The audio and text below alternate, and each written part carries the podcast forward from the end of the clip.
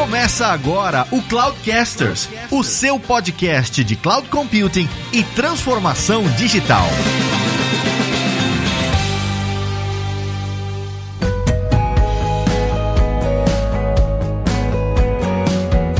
Fala pessoal, aqui é o Fabrício Sanches e convicção é muito mais importante que persuasão. Olá pessoal, aqui é o Lázaro Alves e resiliência é a palavra desse episódio. Eu sou Haroldo Gali, executive no Google Cloud. Prazer estar aqui, que eu nunca pensei que seria convidado. Acho que a palavra é respeitar a oportunidade. Fala galera, aqui é o Fernando, sou executivo de contas na Microsoft e ficou uma mensagem muito legal para vocês é estudem, estudem cloud, que as oportunidades estão aí para todos nós. Fala pessoal, aqui é o Paulo Teixeira, também sou um dos executivos de cloud aqui na Microsoft e acho que a mensagem para vocês é cloud é o futuro. Então, se preparem porque tá na hora.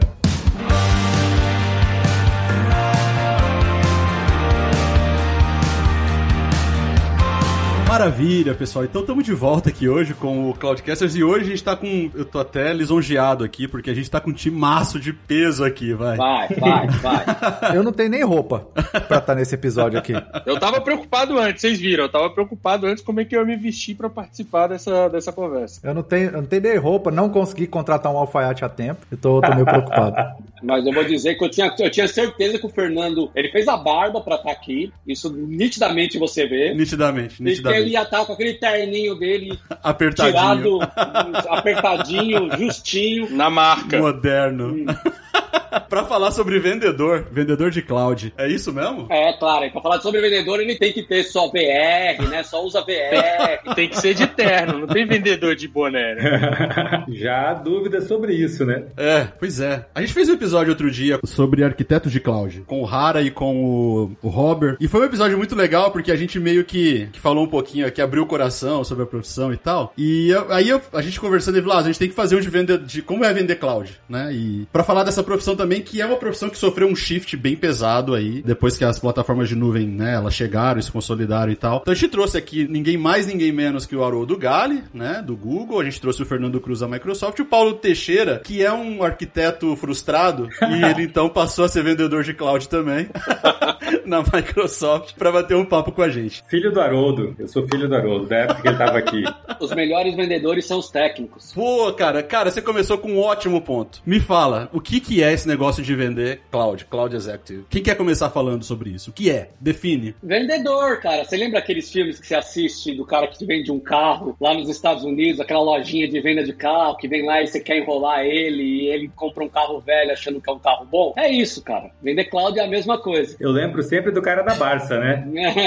O cara da Barça que batia na tua porta e falava assim: putz, tá aqui, ó, essa enciclopédia aqui, tal, mais atualizada. No outro ano ele voltava pra fazer a mesma coisa, 95, depois voltava no 96, depois 97. Mas então, mas o carro que você vendia lá, o, o Uno, ou qualquer carro que você vendia, não é mais o mesmo carro, né? Mudou o carro. Você não vende mais o Uno, você vende o Tesla. Como é que funciona pra fazer o approach? Não, não, é, é mais do que isso. Não, é muito mais do que isso. Não é a venda do ativo, né? Você não vende ativo mais. Não é uma comprar uma caneca. É comprar a capacidade daquela caneca atender às necessidades do cliente durante o ciclo de um contrato do seu relacionamento com ele. Não é a caneca em si. É o que, que essa caneca vai servir. Essa caneca vai servir para água, para chá, para café. Ela vai servir para usar de medidor quando for fazer um bolo. Ela vai lavar bem na água quente, na água fria. Você tá falando comigo todo dia para saber se a caneca tá servindo. Tem um pós-venda da caneca para poder continuar utilizando ela. Será que eu compro uma caneca para minha sobrinha, para minha... Cara, é outra coisa. Eu falo brincando no carro, mas a venda, a venda de cloud, ela passa por estar conectado com o cliente, sabendo a necessidade do cliente. E aí não é papo furado isso. Isso é papo de vendedor, né? Ah, eu tenho que entender o cliente e tal. Mas não, não é isso. Não é saber realmente o que, que esse cara precisa. É dar a sua opinião sincera. Pelo menos eu faço isso com meus clientes. Se mesmo- Se a funcionalidade ABC minha não presta, eu falo. Se a funcionalidade minha A, B e C é melhor do que o concorrente, eu falo. Ser uma alternativa para ele, entender que você é um conselheiro técnico dele aí você tem que conhecer tecnicamente. Não dá para você ter uma conversa dessa se você não conhecer o business do cliente, nem conhecer tecnicamente o que está fazendo. Eu, hoje eu estou atendendo, por exemplo, empresas de energia, de energia aqui no, na firma. Eu tenho que conhecer o mercado de energia, eu tenho que saber quais são os desafios da indústria de energia, quais são as dores do mercado de energia, como eu posso posicionar meu produto. Aí do outro lado, eu tenho que entender o que, que meu produto faz de cada lado para poder fazer isso. É criar esse relacionamento para poder vender um projeto que vai levar dois, três, quatro, cinco anos. Tá? Então, assim, eu, eu vejo muito desse jeito, cara. É isso aí. E o lance é, é que assim, não pode ser mais complexo do que ser vendedor, né? Que a galera coloca uns cargos que você não consegue explicar o que faz, você tá,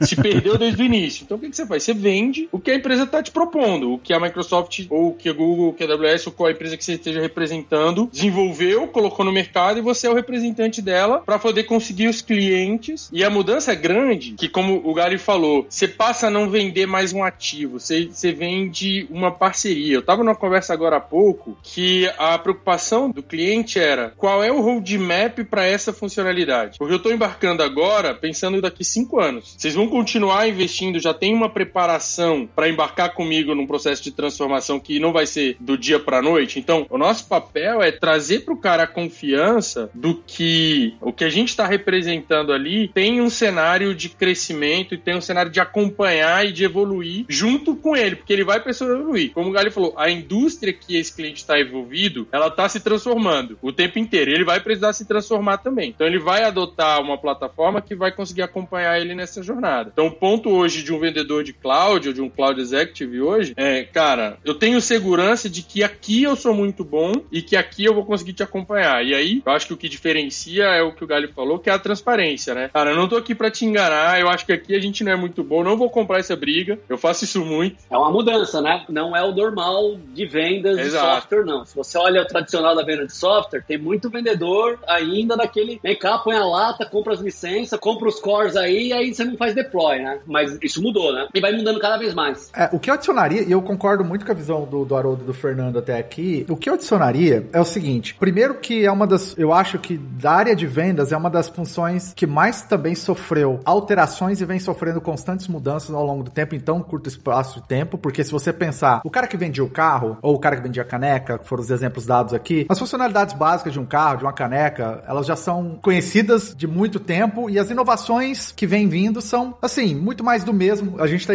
na parte do carro, vamos tirar o Tesla da, da, da questão aqui por enquanto. Então o vendedor, por mais que ele se desempenhasse ali muito bem, ele já conhecia muito bem o discurso, o cliente já conhecia muito bem também o que, que ele queria comprar, o, o problema que um carro atende. Você ia muito nas minúcias ali de cada um dos fornecedores para se destacar ou não. Quando a gente fala de cloud, você pega um cara que agora ele tem que vender, e eu só tô falando desde o início quando o cloud surgiu, né? Ele tem que vender um conceito que surgiu que era completamente novo, que resolvia uma série de problemas do cliente, dos quais o cliente também não entendia isso, porque o cliente ele tinha um mundinho dele ali de tecnologia. Então você tem que entender como vendedor os problemas que nuvem resolve, como que resolve do seu cliente. Aí eu falo da questão da segmentação, né, da indústria, por exemplo, você falou energia, mas também tem aquele vendedor que ele tem mais de um cliente de indústrias diferentes. Então aquele vendedor que ele atende múltiplas indústrias, ele tem que entender no mínimo básico daquilo que ele resolve para múltiplas indústrias. Ele tem que entender de finanças, capex versus opex, porque ele vai falar com o CFO, já não é mais só com o CIO. Ele tem que entender de licenciamento, porque o cara tá vindo ainda de um modelo de transição de licenciamento, então você tem que mostrar para ele: "Não, agora você não compra mais caixinha, você compra serviço e isso te traz o benefício XYZ". Então eu, eu vejo como um cara que ele tem que entender muito das motivações do negócio, ele tem que entender minimamente, basicamente da parte financeira ali, e o desafio dele obviamente tá em pegar na mão do cliente e falar assim: "Não, agora eu não te vendo uma coisa e vou embora. Agora eu vou estar tá com você durante toda a sua jornada até você sair do outro lado na sua transformação". É, até uma coisa interessante, eu volto no que o Haroldo falou, é a questão da parceria, né? Quando você pega um vendedor tradicional lá, o da caixinha, né, ou do vendedor de carro, o cara entrega o carro lá, dá, dá aquela garibada no carro para vender, passa para frente e acabou. Quem vende cloud, é, ele tem que estabelecer uma relação permanente e duradoura com o cliente. Né? Então, não é mais aquela coisa de ir lá a cada três anos puxar o pedido de licença, como acontecia no passado, né? Na grande maioria das empresas que vendiam software, né? Ou era ano em ano, era três em três, mas você estava lá puxando o pedido de licença. O cara que te conhecia de tempos em tempos. Agora não. Cloud, você tem que entender o negócio. Definitivamente, se você não entende o porquê que o cliente precisa do seu produto, então você está fora do jogo. Você não consegue nem sequer justificar, né? O PT falando agora, eu pensei numa coisa aqui, concordo, acho que tudo todo mundo aqui está em linha do pensamento, mas também a gente, e já indo até para o próximo tópico aqui, que talvez o Fabrício ia puxar, é o approach, né? De como que você faz isso, né? E indo nessa linha. Apesar desse ser o mundo certo, mas também o lado do cliente ele tem que saber comprar cloud, né? O cliente que quer comprar máquina virtual, quer comprar core, quer continuar fazendo do mesmo jeito que ele faz IT há 30 anos, só no nosso data center, cara, vai ter um vendedor do lado de cá que vai vender para ele só o core, cara. Sem dúvida. Vai. Então, assim, vai ter um vendedor daqui que vai vender o core. E, by the way, vender máquina virtual, vender o core é a forma mais ineficiente de se comprar cloud computing hoje. Na perspectiva de modernização, na perspectiva de custo. Disserte sobre isso, disserte sobre isso. Cara, vocês são técnicos, vocês sabem do que eu tô dizendo, cara. Assim, eu acho que um dos papéis importantes nossos, quando a gente cria essa, essa jornada de parceria com o cliente, e aí eu tô falando muito pelo jeito que eu acredito que tem que ser, é trazer o cara pro melhor dos mundos, que é, sim, ajudá-lo a modernizar a infraestrutura dele, a modernizar a aplicação, a utilizar melhor os recursos que ele tem. Agora, do outro lado, o time de IT, ou o executivo de tecnologia, o CEO, o CFO da empresa, ele tem que fazer com que o time dele evolua também, né? Porque o time dele tem que parar de querer comprar máquina virtual e storage, né? Com certeza. O time dele tem que começar a entender a modernizar. Então, assim, eu falo muito de que as melhores parcerias acontecem quando, neste nível de decisão de gestão das empresas, o cara entende que ele tem que modernizar dela de lá. Porque aí eu acho que é onde eu, como provedor de cloud, consigo aportar mais o meu conhecimento, que é capacitar time, ajudar em processo, ajudar nas atividades de negócio que ele tem. Porque eu tenho cliente que só quer comprar máquina virtual, cara. Assim, quer comprar máquina virtual? Beleza, tá aqui, ó. Haroldo, isso é tão verdade que alguns anos atrás, eu, vou trazer uma história aqui que eu tava num cliente, aí a gente fez uma apresentação do Azure pro cliente e terminamos a apresentação, aí o, o gerente de infraestrutura chegou para mim e falou assim: "Ah, mas eu não entendo por que, que vocês batem tanto nessa tecla de agilidade, de que você sobe uma máquina virtual rápido e não sei o que. Cara, eu tenho um estagiário aqui que em 20 minutos ele também sobe uma máquina virtual para mim, é só eu pedir para ele". E ali naquele momento, cara, a gente percebeu assim, falou: "Cara, o buraco é bem mais embaixo. A gente tem um gap aqui de percepção, de conhecimento, de entendimento do que é nuvem muito grande. Esse cara é no executivo. É óbvio que ele não durou muito tempo nessa empresa, foi pro mercado, obviamente, porque a empresa estava passando por uma transformação e ela não podia esperar tanto tempo para esse cara realizar que ele estava completamente fora e tal, mas isso aconteceu, cara, assim, aconteceu. Como você fala com um cara desse de Kubernetes? Como você fala com um cara desse de banco de dados de documentos? Não, você não fala. Como você fala com um cara de NoSQL? Como você fala com um cara desse de um banco de dados relacional e memory? Como você fala com um cara desse, cara? Não, e entra o lance exatamente, né? De você precisar fazer um mix, cara, que é importantíssimo pra gente. Que é entender da indústria, poder falar sobre a indústria com um cara de negócios, com a pessoa de negócios. E a gente não pode abandonar a TI, porque o time de TI vai ser parte do processo. Então a gente precisa vender pros dois casos. É bobo ficar falando, vai na área de negócio, vai na área de... Você tem que vender pra empresa. Você tem que entender onde a empresa vai. Qual o caminho que a empresa que você tá trabalhando ou que você vai vender, qual o caminho que ela quer seguir, qual o plano dela para daqui cinco meses. Quem é a pessoa que tá liderando? Por isso, do jeito que a gente falou de tipos de vendedores, nós temos tipos de compradores também, né, cara? Também. Exato. Acho que o grande desafio mesmo é você encontrar o balanço aí, porque é exatamente isso que o Haroldo falou. Você tem vendedores e compradores. Cara, o cara não quer comprar PaaS, o cara não quer comprar servers porque ele não entende daquilo. Né? E assim, a gente encontra isso da pequena startup, na startup muito raramente, que tem, geralmente tem mais agilidade, já tá. Temos um cliente em comum, PT, que você atende do seu lado, eu atendo no meu, que é exatamente isso, cara. Não atendo mais, Gali. Já, já passou essa. essa água já passou debaixo dessa ponte. Eu já fui para outro lugar. Então, essa ponte exclusiva é exatamente isso. A minha abordagem nesse cliente, ela foi uma abordagem diferente da de compra de caixinha. O cara queria comprar caixinha e o PT tava lá vendendo caixinha. Eu vinha com uma abordagem diferente, cara, eu bati na parede. Porque o cara não tá preparado para entender, né? Por causa da maturidade. Aí é o desafio que eu falei. Nosso, né? Se você vai vender cloud, assim, nosso objetivo principal é, de verdade, eu falo que é transformar o mercado de TI. O mercado de TI hoje, ele tá ainda, sei lá, 50% ou mais na compra de lata, na compra de caixinha. E cloud é a transformação, né? Mas tá melhorando, né, PT? Tá melhorando um pouco, né? Tá melhorando, mas assim, eu diria que essa proporção é um pouco maior pro lado de compra de latinha. Eu acho que estaria num, num, num 70% 30%. É um exemplo, um exemplo claro disso antes de mudar de assunto assunto, cara. A conversa é boa. Semana passada eu, PT e mais um grupo de pessoas estavam discutindo num chat que o cara da Dell falou da SolarWind como um grande problema de vulnerabilidade da cloud e que o problema era comprar lata de hardware porque ele resolveu o problema desse. Cara, tem um monte de CEO que me embarca nisso. Quando o problema da SolarWind foi outra coisa, cara. Pois é. Foi uma puta de uma engenharia que envolve, cara, quase coisa de CSI. Pro cara conseguir invadir as empresas e fazer o que eles fizeram. Quase coisa não. É literalmente CSI.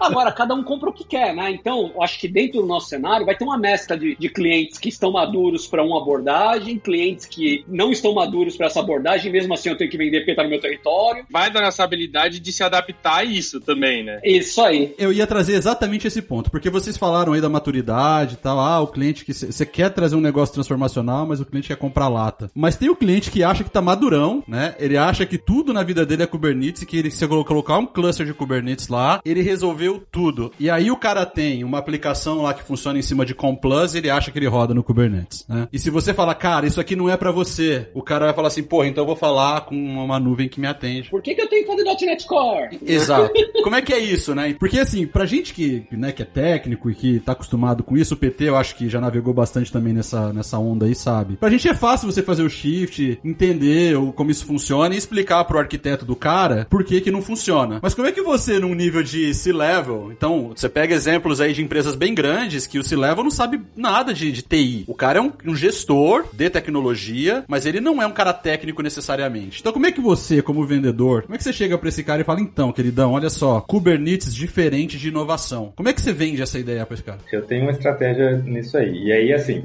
mais ou menos na linha do que o Gabi já falou, né? Assim, você, primeiro você entende o cliente. Cara, se o cara é um cara que compra lata, né, que compra caixinha, você entendendo claramente que ele tá naquele estado, você tem que bolar uma estratégia de vendas para levar. Foi por isso que eu disse que a gente transforma o mercado, para levá-lo até o ponto que a gente entende que é o estado da arte de TI hoje que usa todas as tecnologias de cloud. Mas esse estado da arte, o que, que é exatamente? É trazer inovação para as empresas. Então, não adianta eu querer colocar um Kubernetes e falar para ele agora você está inovando, porque é mentira, estou enganando o cara. Então a gente procura montar sim um, um roadmap, um caminho para o cara. Assim, cara, ó, você quer chegar aqui, você quer ser inovador, você quer estar tá lá. Só que isso, você tem que entender que a tua equipe ela não está preparada. Você tem que treinar a sua equipe, você tem que ganhar experiência em cloud, você tem que migrar alguma coisa para conhecer, para aprender, para saber gerenciar custo, para saber tudo. E depois você vai chegar lá. Dentro da sua empresa, você vai ter áreas que vão chegar mais rápido e tem áreas que vão chegar mais lentamente. E tudo isso aí é um programa que você vai ter que criar. E aí eu tento ser o advisor desse cara, né? Tento trazer isso aí e dizer pro cara o seguinte: cara, vou te ajudar, sou o seu parceiro nessa sua jornada. Entendi onde você tá e quero te levar lá junto com a tua equipe. Então é uma forma de trabalhar. Não sei se é a única e a melhor, mas cara, tipo, a gente tem que fazer de alguma forma, né? Vou dizer mais. Concordo plenamente com o PT. E aí eu vou voltar lá no começo da sua conversa. O vendedor de cloud, ele é técnico? Você acha que essa conversa que nós estamos tendo aqui, ela é técnica ou ela não é técnica? É claro que ela é técnica. Sim. Cara, ela é técnica. É lógico, é o tanto de, de termo, né? Se alguém tá ouvindo e não é técnico, não sabe o que a gente tá falando. Ela é técnica.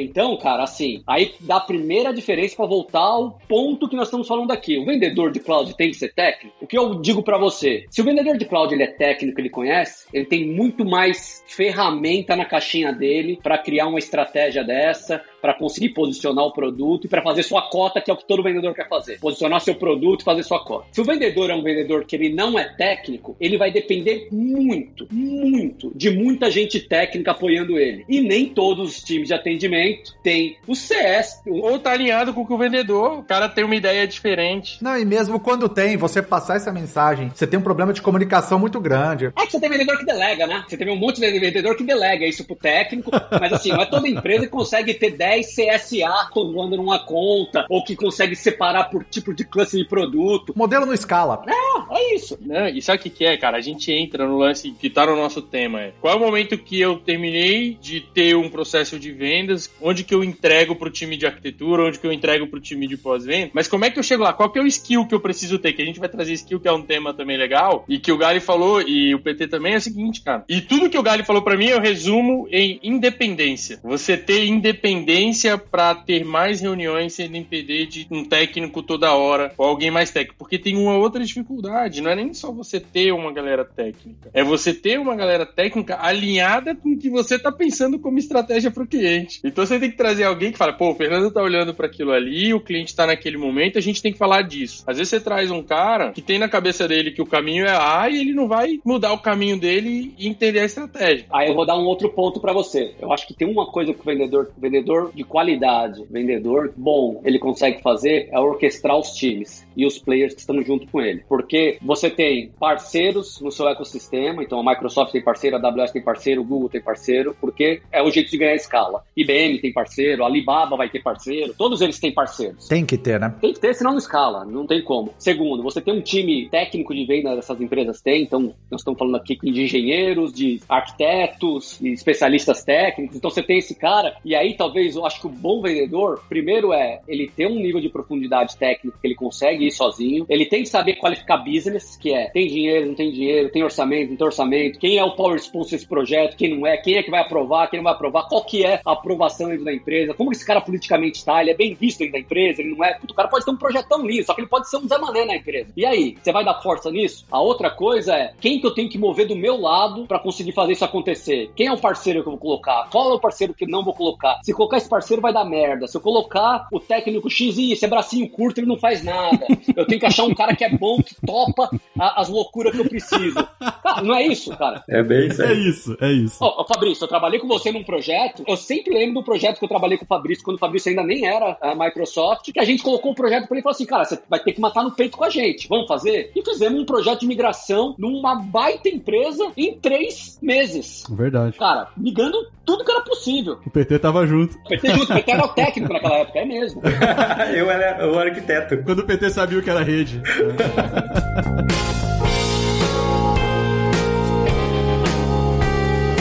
Voltando à questão do dia a dia e também ao ponto do, do PT, que ele vai lá e monta toda uma estratégia, eu concordo assim plenamente, porque você tem, depois, a partir do momento, se você é um, um- um vendedor, um, um cloud executive de indústria, se além de conhecer da indústria, você tem que conhecer da realidade do cliente. Existem dores que são padrões daquela indústria e dores do seu cliente. Vai ter problemas que ele já resolveu, outros que ele ainda não, né? Que ele tá colocando. Se você é um, cloud executive que atende múltiplas indústrias, você tem que saber o mínimo de dores comuns, né? Cross industry e tal, para você criar essa estratégia. Antigamente, a gente não tinha frameworks tão estruturados. Hoje a gente já tem. A Google tem, a Microsoft tem, a Amazon tem, que é o que a gente chama de Cloud Adoption Framework, que trata todos esses assuntos aí, que trata quando que você engaja parceiro, quando que você vê a justificativa de negócio, os business outcomes, o planejamento, a parte de migração, se você vai inovar, se você vai só fazer lift and shift, a parte de governança, tudo lindo, é só basicamente você seguir. Porém, a gente falou de maturidade. E dentro da maturidade, a gente tem maturidades diferentes dentro de departamentos. Então, a pergunta que eu tenho pra vocês, lá no começo, por exemplo, quantos de vocês foram lá, venderam pro CIO, venderam pro CEO, tava lindo, até a área de TI tinha meio que comprado a ideia. Aí chegou na hora de assinar o contrato, segurança barrou. Infosec foi lá, não, eu não, não vou fechar agora porque eu ainda tenho mais isso, isso. Ou o oposto, todo mundo bateu, fechou, aí chega o CFO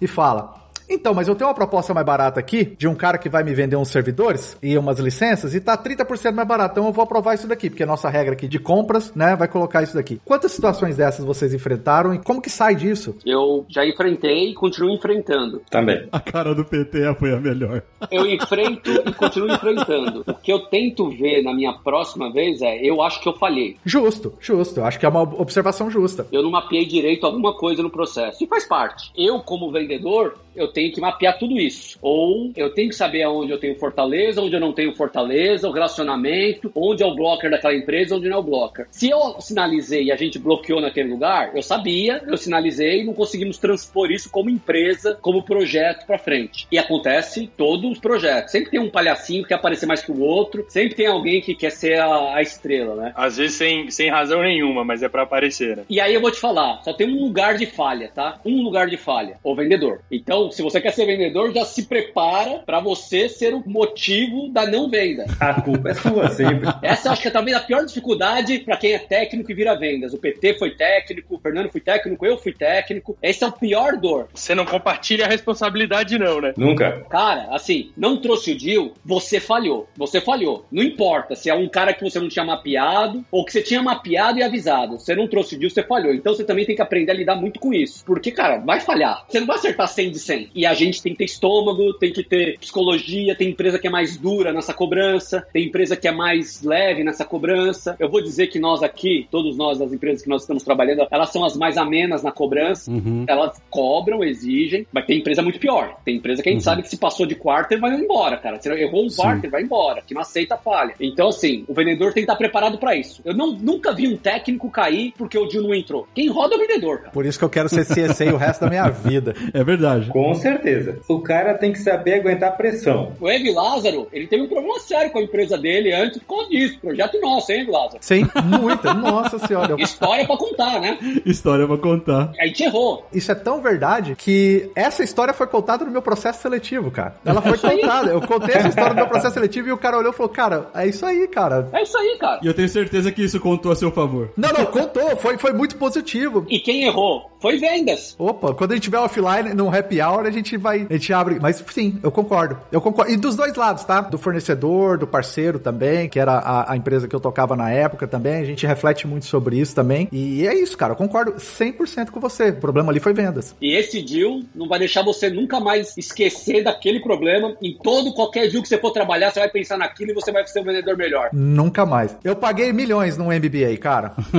eu paguei milhões num MBA. Isso eu posso te dizer. É isso aí. Eu gosto desse ponto porque o Haroldo falou da cobrança, o PT reforçou, o Fernando também, né? Que as empresas são mais amenas ou, ou mais pesadas na cobrança e tal. Vocês acham que isso tem a ver com esse modelo de recorrência, de assinatura, ao invés de ser um modelo de vender SKU? Porque assim, quando você vai lá na, na caixinha, né? Então o cara tá aqui, ó, me manda aí 100 licenças de SQL, 100 licenças de não sei o que, mais tantas de não sei o que, beleza, eu já tenho meu orçamento, eu sei quanto ele vai custar. Mas no modelo de assinatura, de recorrência de revenue baseado em assinatura, se você não renovar, cara, cada dia conta, né? Cada dia conta nesse modelo. Não, não, é, não é nem renovar, é fazer deployment, né? É, esse é o ponto. Vocês acham que isso ameniza ou isso piora a cobrança? Esse modelo novo de negócio. Porque é um modelo novo de negócio, né? Acho que aí tem uma diferença grande e o Haroldo vai poder confirmar isso ou não, né? Depende se você é uma empresa born in the cloud, então vou falar assim, AWS e GCP, por exemplo, e uma empresa que está se transformando, como a Microsoft e como algumas outras estão tentando aí. A Microsoft, aí eu não estou falando pela Microsoft, mas pela minha experiência, ela saiu de um modelo de venda de software e está indo para um modelo de serviços, né, de cloud. A gente já está muito bem comparado com o que era, sei lá, cinco anos atrás, mas realmente foi bastante dolorido para o time de vendas, tá? Em vários momentos, os executivos de vendas, eles não sabiam, não entendiam, e o Haroldo estava aqui comigo, ele sabe disso, eles não entendiam o que que era vender cloud, né? Não tinham essa clareza de que tudo muda, né? O modelo todo muda, né? Então, você não tem mais aqueles big deals, você não tem aquele venda de 10 milhões, você vende 100 mil por mês, mas no final do ano você vai dar os mesmos 10 milhões ou até mais, mas você não tem mais aqueles grandes deals. E uma empresa que precisa se transformar do modelo antigo para esse modelo novo, ela tem um desafio talvez maior, diferente, sei lá, de uma AWS que nasceu já no modelo de subscription. Então tem uma diferença grande, grande. Eu tenho uma coisa para adicionar nessa história. Eu acho que a pressão também está relacionada ao tamanho da empresa. Não tenho dúvida que a pressão na Oracle, que tem que se transformar na IBM, na Alibaba, que tem que entrar, é muito maior no vendedor, que tem que crescer muito mais do que a pressão. A Amazon é líder de mercado, Microsoft vem em segundo, Google vem em terceiro, e aí depois vem um monte de gente, Salesforce, todo mundo vai bolando ali. Mas essas três aqui, elas estão maior do que 10 bi. Essas três aqui. Todas as outras estão para baixo de 10 bi. Então, assim, a diferença é grande. Meu, eu não tenho sombra de dúvida que a pressão nos caras que tem que crescer mais rápido, ela é maior. A pressão, num determinado momento que o Google tem que crescer mais rápido que a Microsoft e do que a Amazon, ela vai ser maior do que a da Amazon, que é a líder de mercado, que tá lá. Isso já aconteceu com a Microsoft no passado também. Então, Sim, também sim. tem esse lado, que é os executivos que estão aqui, eles estão falando o quanto é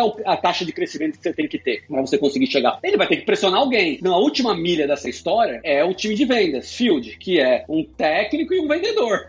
é aí assim, se o técnico ele não é cobrado pela venda e estoura tudo em cima do vendedor, quem que é o cara que vai ser cobrado na última milha? É o vendedor, cara. Então assim, existe, cara. É, e a pressão muda muito, que o PT também falou no começo. Antigamente, você tinha um big deal que vai acontecer no final do quarto. Hoje, na- no modelo de assinatura, se você atrasar uma semana para começar a consumir, impacta na sua receita do ano. Então, se você atrasar dois meses, três meses, não tem mais fazer um deal no último dia do ano. Ele não volta, né? No último dia do ano, valeu pro ano que vem. Fechou o maior contrato de consumo da história. Se foi no último dia do ano, você vai ver isso só no ano que vem. Então o nível de pressão que é colocado muda. Sim, faz todo sentido. O Haroldo, não sei se ele vai lembrar da pessoa, mas tinha um, um colega nosso aqui que não tá mais, não tá no Google e nem tá na Microsoft, que ele falava o seguinte, que o vendedor, na época, né, que vendia software, cara, você, você cria o teu pipeline e você põe lá que você vai fazer o número até o final do ano, né? E aí você monta um carro alegórico. Então você tá no desfile. Teu chefe tá te cobrando, você vai empurrando pra frente, você, ó,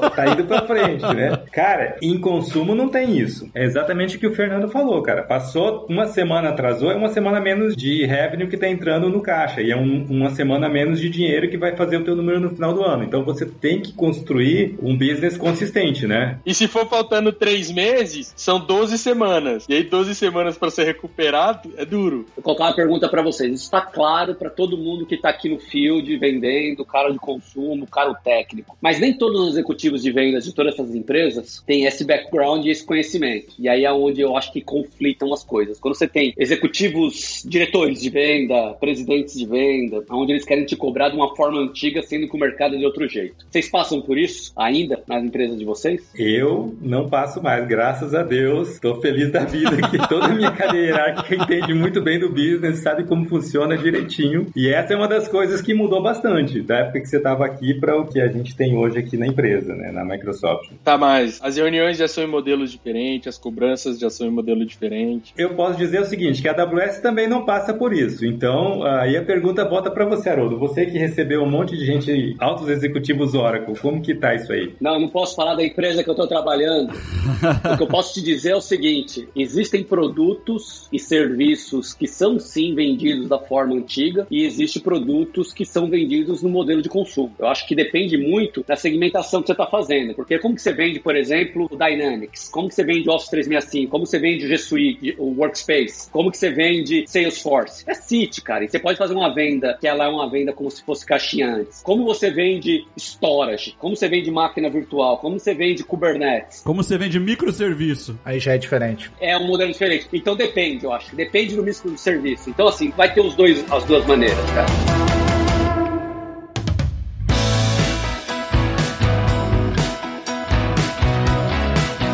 Fabrício trouxe um ponto interessante da questão do consumo, que é basicamente a questão do consumo que vai fazer o drive de como que você vai vender e se tornar esse trusted advisor do cliente, porque você, cara, literalmente você vai ter que pegar na mão do cliente do dia que ele assinou o contrato, até ou você mudar de conta ou o cliente, tipo, cancelar o contrato e não, e não comprar mais com você, porque ali é um casamento, você vai estar com ele. E a gente falou de, uma coisa que primeiro é o cenário feliz, que é você conseguiu fazer um forecast de consumo e ele está se realizando. Significa que você fez um trabalho muito bom com o cliente, você entendeu a jornada do cliente, você fez a venda certinha e você tá agregando valor. Mas existe um outro cenário também que você também tá agregando valor, que é quando você chega num grau de maturidade do cliente que ele vai fazer o quê? Cost optimization. Ele vai fazer o quê? Otimização de custo. Então você vai ter que também fazer forecast de consumo negativo, porque você vai ajudar ele a, ó, agora o cara chega para você, te chama, ó, nós estamos no Covid aqui, minha empresa tá passando por um momento complicado, só que você já vendeu, você já fez o forecast do ano do cara inteiro. Fala, ó, sabe aquela previsão que a gente fez ali? Então, não vai rolar, eu preciso que você me ajude, inclusive, agora a otimizar o meu consumo. E quer dizer, embora você fez todo o caminho feliz, era um cenário que não foi previsto, mas você, como um cara, um executivo de, de contas, você tá ali lutando pelo sucesso do cliente, você vai ter que batalhar. O que era diferente em cenários de venda de caixinha e tudo mais. O cara assinou o contrato. Se ele vai instalar o SQL Server dele lá no data center ou se ele não vai instalar, aí já não é problema seu. Você já, já, já faturou com o cara, você vai falar com ele daqui três anos. Vira problema do próximo vendedor. Exatamente. aí eu acho, eu queria trazer um, um ponto de vista, tá? E assim, eu acho que essa questão que o Lázaro trouxe, existe a questão do churn, né? Então, assim, o que é churn num, num modelo de assinatura? Muita gente confunde otimização de custo com churn. E isso não é churn, né? Otimização de custo é um trabalho de consistência para que você tenha o cliente satisfeito, agregue mais valor, contrapartida o cara vai consumir mais serviços, enfim. Faz parte da jornada. É ganhar confiança para trazer mais projetos. É upsell, é upsell e tudo mais. Então a gente, é a teoria bonitinha ali do customer success. O que eu tenho visto, empresas que estão sendo super bem sucedidas nesse modelo de cloud, seja SaaS, seja o um modelo híbrido como é Google, como Microsoft, são empresas onde as áreas de venda estão se fundindo com a área de customer success. Existem diferenças, mas eu tô vendo cada vez mais essas empresas se fundindo, essa, essas áreas se fundindo, né? Então assim, como vocês veem isso? Tipo assim, o vendedor hoje numa empresa de consumo, ele tá debaixo do VP de venda, ele tá debaixo do VP de customer success. E aí a visão de vocês, eu não quero saber como o Google faz, como o Microsoft faz. Eu acho que ainda não dá para fazer um, um merge dessas duas posições porque invariavelmente a decisão ela precisa de skills e precisa de conversas, cara, que a pessoa na posição de vendedor precisa desenvolver, que uma pessoa de customer success não necessariamente precisa desenvolver esse skill. De você ter a habilidade de criar uma jornada de contratos, de condições comerciais, de saber so falar sobre valores sem entender que esse valor é muito ou pouco e ele é justo para aquele projeto. Então eu acho que esse merge não vai acontecer, cara. Eu, sabe que eu acho? Acho que nunca vai acontecer, sabe por quê? Simples. Quem é o cara que mais demanda customer success? O cara que já tá comprado da parceria com a empresa A, B ou C, com a Amazon, Microsoft ou Google. O cara comprou a parceria, ele sabe o que vai fazer, vai ficar 5, 6 anos, 10 anos, tem um contrato de pé que já revisitou algumas vezes. Mas e o papo multi-cloud? Mesmo assim, cara, mesmo assim, cara, mesmo com o papo do multi-cloud, esse cara tá comprado da estratégia que você tem nas empresas. Você sempre vai ter greenfield nas empresas. E o greenfield, cara, você tem que ter um papel de vendas técnica antes acontecendo. E aí o greenfield é, o greenfield pro Google pode ser o maior cliente da Microsoft. O greenfield para Microsoft pode ser o maior cliente da AWS. Então você vai ter que ter um time técnico focado em fazer um win back ou um win desse cliente para dentro de casa. E depois o customer success entra. Eu acho que um é complemento do outro sempre, cara. Sempre. É complemento do outro. E não que um vai fundir com o outro, vai se separar. Eu acho que eles têm perfis de pessoas diferentes, complementares, que deveriam sim ser medidos de forma diferente. Então, eu acho que o vendedor ele tem que ser medido e remunerado de forma diferente do customer success. E isso eu acho que faz a estrutura ser mais bem organizada para atender melhor o cliente. Por isso eu acho que vai ser sempre separado e vai conseguir atender de forma. Porque uma hora que eu trouxer um cara grande, esse cara passa a ser problema de customer success com o meu suporte. E eu vou trazer um novo. E aí, cara, quando eu trago um cara, customer success é que ajuda ele a crescer na minha plataforma e não deixar eu perder esse cara. E aí, loja ela vai perder também. Vai acontecer que nem eu perdi venda, em um caso ou outro, vai perder o customer success uhum. porque o, a Microsoft tá tentando vender, porque a Amazon lá tentando vender. E aí começa tudo de novo o ciclo, cara. Mas de quem é o número? Quem carrega o número? É a divisão de vendas ou é customer success? Vendas. Mas quem acelera o consumo? Customer success. Porque eu tô falando que os dois têm que estar juntos. A métrica é diferente de medir um do outro, tá? Eu acho que você não pode medir os dois da mesma forma. Medir e remunerar, né? É isso. Medir e remunerar da mesma forma, não. Você tem que medir de formas separadas, diferentes. Mas, em última instância, cara, pensa o seguinte: você vai comprar uma empresa hoje, Fabrício. O que, que você olha na empresa que você vai comprar? Você olha se a área técnica é boa ou se você olha qual é a capacidade de cliente que ela tem de venda? Eu sempre prefiro negócio bom e empresa ruim. eu vou olhar se a empresa tem revenue. Não, cara, assim, não tem jeito, cara. Assim, você tem uma coisa que vai ser olhada sempre: é vendas, cara. É vendas, é vendas. Então, vendas, cara, é o cara que tem que ter o maior drive, ele tem que ter mais pressão. Só que customer success tem que ser medido de forma diferente, ele tem que ser dotted para vendas, tem que estar tá ali, não precisa ter o mesmo relacionamento, não precisa ter, não é chefe embaixo de vendas, mas é, eu acho que é essa a linha. E sobre remuneração, eu acho que CSA tinha que ganhar mais. Só isso. Totalmente de acordo. Então, mas olha só, eu não consigo ver uma separação tão clara assim. Apesar de entender os seus pontos, Haroldo, a gente acabou de falar que nessa nova economia de revenue por renovação e, né, de assinatura e tal, o vendedor tem esse papel super crítico que é o de garantir a renovação, né? Então, todos os dias você tá ali no. Vocês já devem ter visto aquela pirâmide, né? Do quão mais estratégico o seu cliente é, mais é pessoal o touch que você tem com ele. Quanto menos estratégico você é, mais automação você tem menos contato pessoal. Obviamente, objetivando o quê? Maximizar a renovação, o ciclo de renovação. Porque esse é o modelo, esse é o business model do, do modelo de assinatura. Ao mesmo tempo, existem outras engrenagens que fazem parte desse processo de renovação, né? Não é o vendedor sozinho, não é o CSA sozinho, é um conjunto de engrenagens. Eu sei que eles têm que ser medidos diferentes porque eles entregam valores diferentes em momentos diferentes da jornada. Mas eu não sei, eu não consigo ver uma separação tão distinta. Ah, esse cara é venda, aqui eu vou, eu vou discutir estritamente aspectos técnicos, comerciais, e aqui é customer success. Eu vendi, agora o problema é customer success. Eu tenho como parâmetro a experiência que eu tive. E aí, assim, todo mundo sabe que eu trabalhei com o Haroldo, então a experiência que eu tive com ele na época em que eu era CSA, que era do time que seria hoje Customer Success. Cara, a gente tinha uma sinergia muito grande. Eu falo assim, o Haroldo foi um dos caras que foi mais fácil de trabalhar até hoje na minha vida, apesar do estilo gafanhoto dele aí. Obrigado. Nossa, que mentira. É porque a gente se dava muito bem, cara, assim. O Haroldo como vendedor, ele entendia muito bem, tinha um respeito, tinha uma sinergia, né? Respeito, é respeito pelo seu par. E aí, cara, isso aqui tá fugindo já de empresa, tá? Assim, aí é, é, é pessoal, é respeito pela pessoa que tá do seu lado, é respeito pela oportunidade que o cliente tá dando para você, é respeito por aquele cara parar uma hora do, do dia dele, que ele tá lá morrendo, para explicar um negócio para você, para ver se você pode ajudar ele. Então você tem que ter respeito, você tem que ter empatia pelo cara. Tem muito vendedor que não tem empatia, que não respeita a oportunidade. Isso, não respeita o cliente, não respeita o, cliente, não respeita o time, né? ele, ele, lida como se estivesse tratando de uma compra e venda. Esse vendedor, ele está fadado ao insucesso. Se existe esse respeito, de verdade, assim, cara, a Microsoft vai separar, o Google vai estar juntos, vendas com CS, tanto faz. Acho que o mais importante é você ter um mecanismo que tenha aí um, uma dinâmica boa, né? Acho que assim, a gente está evoluindo no mercado para isso. Tá bom, PT. Você concorda comigo, só não quer assumir.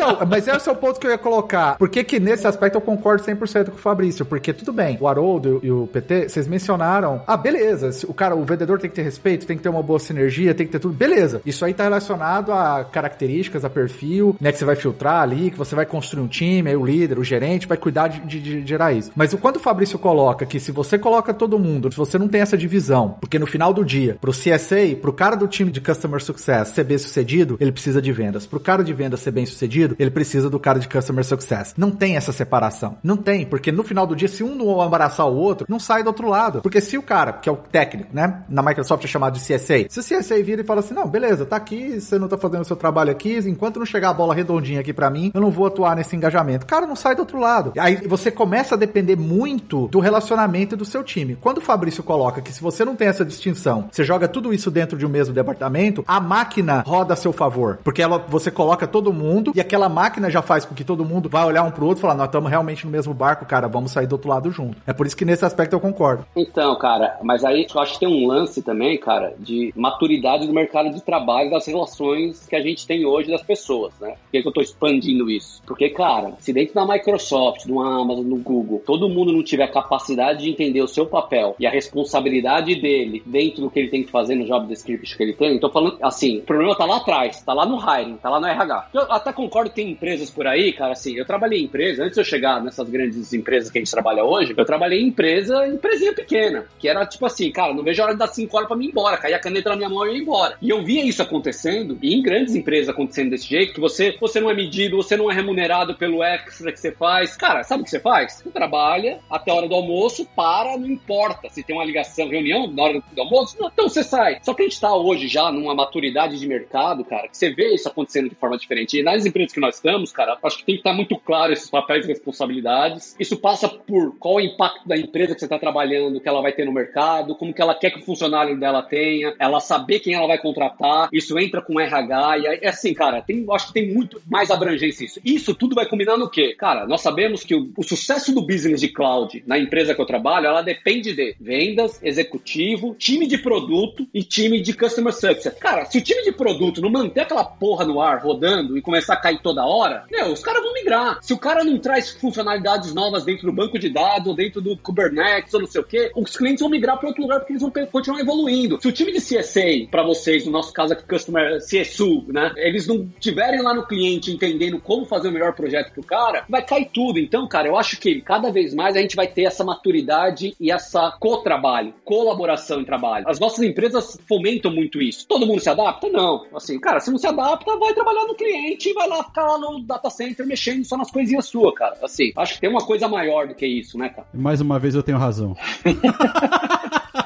Porque o Fabrício, ele se pega na remuneração. E aí tem um outro problema histórico. Não, não, a remuneração é parte disso. É o seguinte, vamos pensar remuneração fora do Brasil. Aí no, nos States onde você tá, o vendedor ganha menos que você no salário fixo. Claro que não. Opa! Claro que não. Ganha.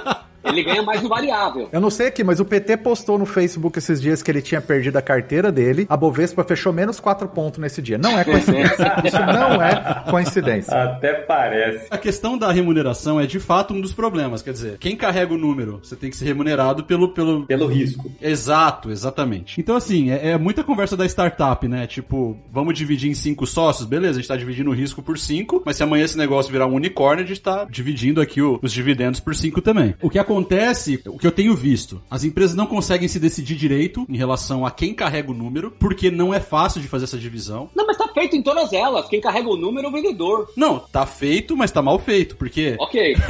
quem carrega o número é o vendedor. Mas aí vamos de novo no papo que a gente teve antes. Quem é mandado embora se não fizer o consumo? É o vendedor, cara. Quem toma esporro três vezes por semana? Ok, mas quando a infraestrutura do cara cai, quem que vai ser xingado? Suporte. Na, naqui, supo- até chegar no suporte, cara. Um amigo nosso aqui, ó. E eu falei isso pro PT e falei isso pro Rodrigo Barbaresco. Barbinha, eu era técnico, que nem o Fernando, na Microsoft, e eu fiz uma transição, de todos nós aqui, eu fui o primeiro a fazer a transição pra vendas. Aí os caras, é, cansou de ficar aqui sem ganhar dinheiro, foi querer ganhar dinheiro lá. Aí eu falei, Barbinha, vem pra cá, pra você ver o dia que você mudar de um lado pro outro, o tamanho da pressão que você vai levar no outro dia. Você vai sentir nas suas costas pressão. Pergunta pro Barba se não é verdade isso. Depois ele falou, porra, é verdade. Pergunta pro PT se não é isso. Pergunta pro Fernando que foi técnico. Cara, você mudou pra vendas, cara. E aí essa pressão a mais, a mesma coisa é um executivo. Você acha assim, cara, eu olho tanto CEO, CIO aí que eu falo, meu, o trampo desse cara é teta. Facinho, porque esse cara não tá fazendo bem feito. Mas e a pressão que esse cara toma? Cara, a remuneração do cara tá extremamente ligada, e eu- isso é minha visão, tá? De todas as empresas, em qualquer mercado, em qualquer business, em qualquer lugar. O dinheiro da remuneração do cara está associado ao quanto de porrada esse cara leva por não conseguir trazer o negócio. Concordo, Haroldo. 100% com você. Mas no ROB, quem tá respondendo pelo número não é o cara que tá com a pressão, não. Então, vocês estão com errado aí. não, não, não. Não tô falando daqui, não. Eu tô falando aqui. Eu tô falando no geral. O cara tá perguntando pra Customer Success. Por que que não tá renovando? Mas aí, se eu sou um diretor de vendas, estou no lugar do presidente de vendas, Google Brasil, Microsoft ou Amazon, eu vou perguntar pro vendedor. O vendedor, ele pode até falar, puta, o cara não tá fazendo, mas a responsabilidade é do vendedor, cara. Ele tá sendo pago pra isso. Ele tá sendo... Se ele delega isso, olha lá, o problema tá no Customer Success, temos dois problemas. Primeiro que ele não gerencia direito e que tá lá na mão do outro cara que não é a responsabilidade dele, tá? O vendedor tem que orquestrar a galera pra fazer tudo. É isso, é isso. Ele não é... E sem ser chefe, tá? Não, isso é ser chefe. Aí é gerenciar pela influência, né? Que aí eu já quero puxar. Bom, vocês falaram que eu tô certo, então tá tudo bem. É, eu quero puxar o papo de skills. Porque você acabou de falar aí esse lance de como você organiza tudo, como é que você conecta as pontas todas e traz as engrenagens. Quais são os skills? Sei lá, eu quero fazer essa transição que o Haroldo fez. Eu quero parar de sofrer e ganhar dinheiro. E aí eu vou virar vendedor. O que, que eu preciso desenvolver do meu lado aqui? Parar de sofrer e ganhar dinheiro não é a frase. Você vai sofrer e ganhar dinheiro. É, você vai sofrer. É, vai sofrer. O primeiro skill é aprender a sofrer sem reclamar. o primeiro skill. Ó, psicólogo é uma coisa boa, Revotril, vinho. Assim, cara, é difícil esse negócio de skills. Eu acho que tem bastante coisa soft skills, cara. Minha visão é assim, ó, o pior problema do mundo, do mundo, é comunicação. Ponto. E o vendedor, ele é um cara que tem que ser exímio comunicador da estratégia dele, do momento das coisas. Ele tem que. Você lembra a história do chefe e do líder? Sim, senhor. chefe, líder, cara, o líder, o cara fala pra você, fala, beleza, tô comprado, acho que tá errado, mas a gente tem que sair do outro lado. E chefe é aquele cara que manda, né? Cara que manda. Tem um monte de chefe por aí. E alguns líderes, né? Alguns líderes. É tão mais fácil com líder, cara. Eu acho assim, que esse é o grande fator de diferencial, cara. O cara que consegue comunicar bem e expor o seu ponto de vista e sua estratégia sem mandar. A partir da hora que você tem que mandar em alguém fazer alguma coisa, cara, puta, meu, em algum momento vai dar merda. Faz todo sentido. Acho que eu incluiria talvez alguns skills relacionados a aprendizado contínuo. Um cara que tem que gostar bastante de estar se atualizando, porque assim, principalmente quem trabalha numa Big Tech sabe que cada trimestre você tem que. Às vezes você tá no cliente, o cliente faz uma pergunta de algo. Ah, eu vi que tal feature foi pra GA. E cara, às vezes você não faz a menor ideia do que, que ele tá falando, porque tipo assim, você não consegue acompanhar, porque talvez aquele cara tá focado naquele produto específico, naquela feature específica que ele tava aguardando. Então você acha que tem que ter um, um pouco de aprendizado contínuo, aquele cara que vai estar sempre ali se atualizando em vários meios, né? Seja vídeo, internet, livros e tudo mais. A parte da comunicação já foi falada. Eu acho que é a questão de um cara que tem que gostar de tecnologia, de aprofundar um pouco tecnicamente. Obviamente que ele não vai ser um cara que vai nível 300 numa tecnologia, num serviço. Mas se ele for, não é melhor? Eu acho que sim. Eu acho que não. Eu vou chegar lá. Eu acho que mixed feelings, mas assim, se ele for pelo menos no 200, eu acho que ele entrega muito bem ali pra poder fazer a passagem de bola quando for necessário, porque ele tem um outro lado da balança, que é a parte de negócios e da venda e da parceria com o cliente e do relacionamento que ele tem que fazer, que consome muito tempo também, né? E um cara que vai 300, ele também tem que estar sempre estudando bastante. Tá- então, assim, é muito difícil você manter isso. E o técnico, sabe, sabe por quê? Eu, eu acho, eu acho que não. O PT, ele era 400 técnico. E ele era 100 vendas. Cara, não adiantava também. Ele teve que subir pro 200, 300 vendas para poder. E é assim, cara, toda vez que você vai pro 300 da venda, você vai pro 200 do técnico. Se você vai pro 300 do técnico, você vai pro 200 da venda. Concordo. Você desatualiza. Isso, não dá, cara. Mas é bem mais fácil um cara que era muito técnico subir para vendas do que talvez o cara fazer transição oposta. Sim. Mas eu concordo também que vai passar um tempo, você vai ficar um pouco obsoleto na parte técnica, porque não tem como você fazer o catch-up. Mas o diferencial vai ser as pessoas que conseguem ir mais fundo nos dois lados. Vou dar um exemplo aqui. Minha sobrinha acabou de passar na USP, farmácia. Tudo feliz aqui em casa, passou na USP e tal. Ela começou a falar de farmácia, eu falei assim, já começou a estudar Python? Você já começou a estudar Machine Learning? Você já olhou o que é cloud? Ela falou, tio, você tá ficando louco? Eu falei assim, você não quer ser cientista? Fala com qualquer cientista, fala com qualquer cientista hoje. Ele é foda em DNA e ele sabe muito de Machine Learning, ele sabe muito de Python, ele sabe o que é cloud computing. Assim, a gente tá indo por um caminho na humanidade que cada vez mais, cada vez mais, cada vez mais, você vai ter que ter isso, cara. E aí isso cai até num dos pontos que vocês falaram aqui, ah, dá pra ser só de infraestrutura, tem que ser de infra de dados, de application. Cara, pra mim tem que ser tudo, tem que ser cross, cara. Você tem que conhecer. Tudo bem, eu vou ser especialista em infra, mas eu tenho que conhecer de rede, eu tenho que conhecer de banco de dados, eu tenho que conhecer de aplicação. Eu vou, agora pra esse projeto X, eu tenho que mergulhar em aplicação, eu vou mergulhar em aplicação e vou deixar um pouquinho de lado a infra aqui e depois eu vou fazer um wrap-up disso, que é nessa linha. Eu vou ser vendas, então eu tenho que mergulhar em como vender. Eu deixo um pouquinho de lado o técnico. Ah, eu quero ser técnico, então eu tenho que mergulhar. Meu, tudo na humanidade, a gente tá indo pra esse caminho, cara. Assim, cada vez mais, cada vez mais, cara. Não tem jeito, cara. Deixa eu defender o meu lado, tá? Que eu falei que sim, né? Não é essencial. Acho que o ponto, assim, não é essencial. Mas aí eu vou, eu vou dar um exemplo que, caso real, aconteceu comigo não faz muito tempo, tá? É, eu passei por essa jornada que o Haroldo falou, cara. Eu era mega técnico, cara, nível 400 literalmente em muitas coisas, não tudo, que ninguém consegue ser 400 em tudo, mas, pô, muita coisa mesmo. Debugging, network, etc. Nesse nível. Assim, você tem um desafio enorme para fazer esse shift, para parar de pensar tecnicamente, pensar naquilo que a gente já falou de, de montar o plano, de montar a tua estratégia, de saber estabelecer relacionamento num nível executivo e aí por aí vai. Onde que eu digo que o cara que tem o nível 300 ele se diferencia? Quando ele é vendedor que é ex-nível 300 técnico. Se diferencia quando ele tá numa reunião em que você tem um CIO, um CFO e cara, tem aquele técnico que vai te fazer a pergunta nível 300, entendeu? E que ele vai fazer exatamente para te ferrar na hora que você tá na, na hora de fechar o teu deal. E aconteceu já comigo não só uma vez. E naquela hora a, a minha bagagem que tá desatualizada, que tá antiga,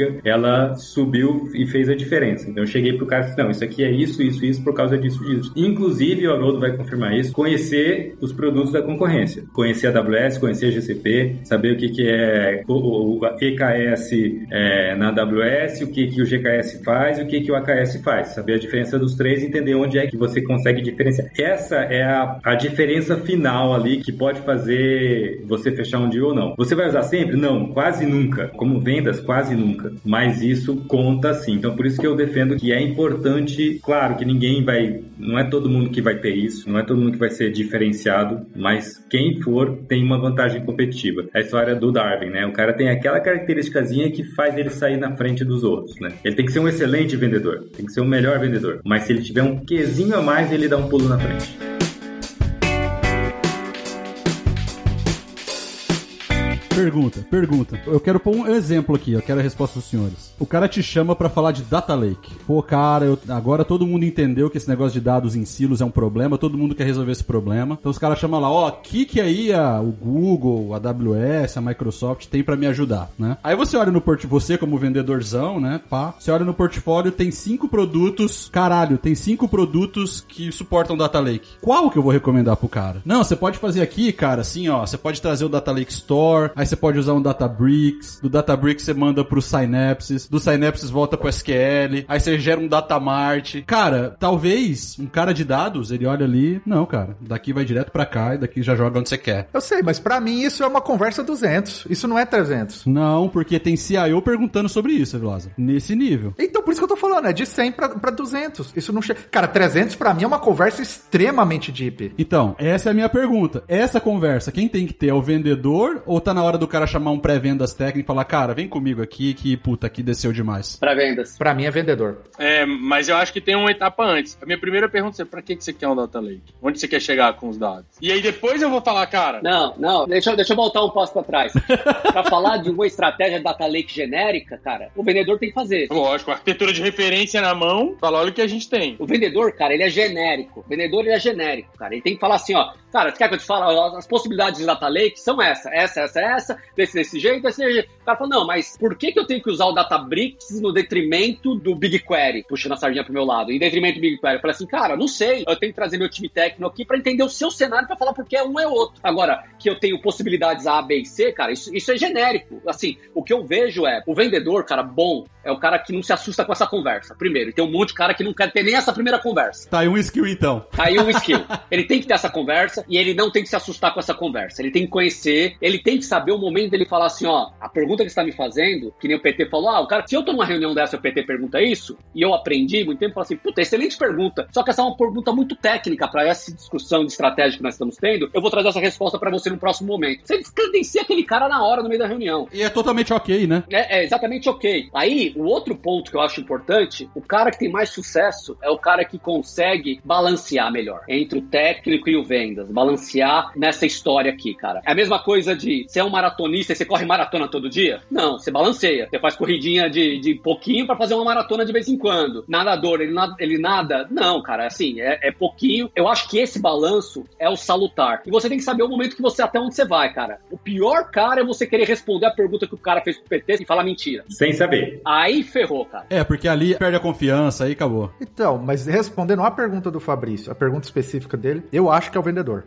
E eu vou te explicar o porquê. Quando o cara chega e é o CIO que tá perguntando, no primeiro momento, que a, e a pergunta dele foi: eu quero resolver o meu problema de vários silos de, de dados aqui, eu quero concentrar num lugar só. Como que a Microsoft consegue me ajudar isso? Cara, entender os serviços básicos e qual problema esses serviços resolvem, pra mim é uma conversa 100, 200 que qualquer vendedor tem que saber. Então, não é 300. Não é, não é, porque 300, 300 é quando o cara chega pra você e pergunta assim: então, eu tô com essa query aqui, ó, e tá muito lenta, não tá trazendo o dado na velocidade que eu queria, eu tô com uma latência XPTO, eu tô com esse cenário aqui, por que, que essa merda não tá funcionando? Aí você vai precisar de um cara especialista em dados que vai olhar a query do cara. É isso aí. Mas assim, chegar pro cara e responder, bom, resolver problema de vários silos de dados, concentrar num único lugar só. Esse é o problema que o cara quer resolver. Quais são os serviços dentro de um portfólio de dados que o Azure tem que podem resolver o problema dele, não necessariamente é aquele que ele vai selecionar. E aí você pode inclusive falar, ó, nós temos isso, isso, isso, capacidade XPTO de fazer isso. Mas por que que você quer? Aí entra no que o Fernando falou. Mas me fala um pouquinho mais, por que que você quer fazer isso? Onde que você quer chegar com isso daí? Deixa eu entender melhor o seu contexto de negócio. Deixa eu entender melhor. Ah, o seu contexto é esse, tal, tal, tal. Você tem algum concern técnico específico que pode te limitar? Não sei. Aí você vai ter que falar com o meu time técnico. Pô, se ele falou pra você que você tem que falar com o time técnico, significa que você também vai ter que ter alguém técnico te apoiando pra falar com o time técnico dele. Você não vai chegar lá de boba alegre e falar. Agora, se é um vendedor, Eu acho que nós estamos falando da mesma coisa, tá? E essa habilidade de saber o momento certo de você falar, aqui eu tô confiante, aqui eu vou fazer, aqui eu não tô muito seguro e vou criar um, um momento com o cliente, falar, cara, vou trazer um cara especialista pra gente ir mais a fundo agora. Mas isso aí conectando com outro ponto que o Fabrício trouxe. Aí se é um cara que, igual o PT, ele veio de uma jornada de ser um cara 300, e aí ele tá nessa posição de vendedor ainda, sem ter a balança ter virado pro outro lado ainda, aí esse cara mata no peito e ele vai até, ele atravessa a, cerca, entendeu? É que não escala, né? Isso não escala. Isso é pontual. É, você não escala, é exatamente. Concordo. Mas, ô Vilázaro, até isso você tem que pesar, cara. Porque o cliente não pode te ver como um cara sabendo tudo. O cliente não pode, pô, é tudo ele. Então tem vários momentos que eu poderia responder e falo, cara, esse não é comigo, eu vou trazer alguém pra você ter na sua cabeça que eu sou o cara dos projetos, da negociação. Agora, te fazer uma pergunta diferente pra vocês. O Fabrício é técnico e ele vai querer ter que me responder isso. Quantos caras você acha que entregam de vendas que você trabalhou, que você trabalha, e entrega essa- esse nível de mensagem num executivo e traz qualificado pra você? Pouquíssimos, pouquíssimos. E sabe o que, que eu acho, Haroldo? Eu acho que eh, aqui é, um- é uma reflexão minha, né? Isso é minha impressão, tá? Eu acho, cara, que a gente fala muito com o IT. E o IT, ele quer pôr nome na caixinha, saca? Lembra o começo da nossa conversa? Lembra o nosso começo da conversa da maturidade do cliente? Exato. Sabe onde eu vejo, cara, o, o vendedor fazendo uma diferença tremenda, fodida, assim? É quando o cara consegue levar, fazer a tradução da necessidade do cara e fazer o landing do que o cara tá procurando de uma maneira que faça sentido pra ele como isso chega na tecnologia nossa. Você quer a minha visão? Sabe por que a AWS é tão líder de mercado? Porque ela, por muito tempo na vida, vida, 10 anos, ela não tinha competição e só o técnico que ia lá ia fazendo os deployments que tinha. Isso, puta, 100% contigo. E só ia fazendo os deployments, só ia fazendo deployment, deployment, deployment, deployment. Na hora que entrou um player para concorrer no mercado, que o primeiro a entrar foi a Microsoft, aí a AWS, opa, espera aí, tá acontecendo alguma coisa aqui, deixa eu ver o que que é. Deixa eu achar alguém para começar a vender. E aí quando chegou o Google de vez, aí, cara, puta, agora tem que ter vendedor. Porque o vendedor, ele traz outra coisa. O vendedor vai lá e fala assim, qual que é a sua dor? O que que você quer atingir nos próximos anos? Quais são as dificuldades que você tá tendo para poder escalar o número de vendas que você tem? O que que eu tenho que fazer aqui para ajudar você a inovar? É, então, assim, quando você tá lá, assim, um bando de técnico, um bando de Bill Gates, de Larry, e o cara fala assim, eu vou construir minha startup, cara, a conversa da startup, cara, é uma conversa que você bota um engenheiro lá pra falar com o cara e deixa o cara falando em boa, cara. Que vai sair do outro lado? Exato, exato. Você não precisa vender cloud pra startup, né? É uma outra conversa, né? O cara da startup, eu não sei se vocês passaram por pegar alguma, já tive que pegar algumas startups. Virou uma conversa mais contratual, já não é mais de venda de valor da nuvem para aquele cara, ele já vai usar. Não, a conversa daquela é o seguinte, cara, assim, vamos fazer Cocel? Vamos fazer Codev? Eu tenho uma ideia aqui e eu quero ver quanto a sua empresa consegue desenvolver junto comigo. Microsoft, Google, Amazon. Nós vamos fazer, deixa eu ver a política de privacidade que você tem contra o meu, o meu código que eu vou estar tá fazendo deploy dentro da sua infraestrutura. A gente já viu umas brigas dessa aí na, no mundo, né? De nego roubando coisa de um de outro, de produto que tá fazendo coisa do que o outro tá fazendo antes dentro da, nuvem, para não ficar falando aqui porque não é o foco aqui, meu, mas assim, essa é a conversa na startup.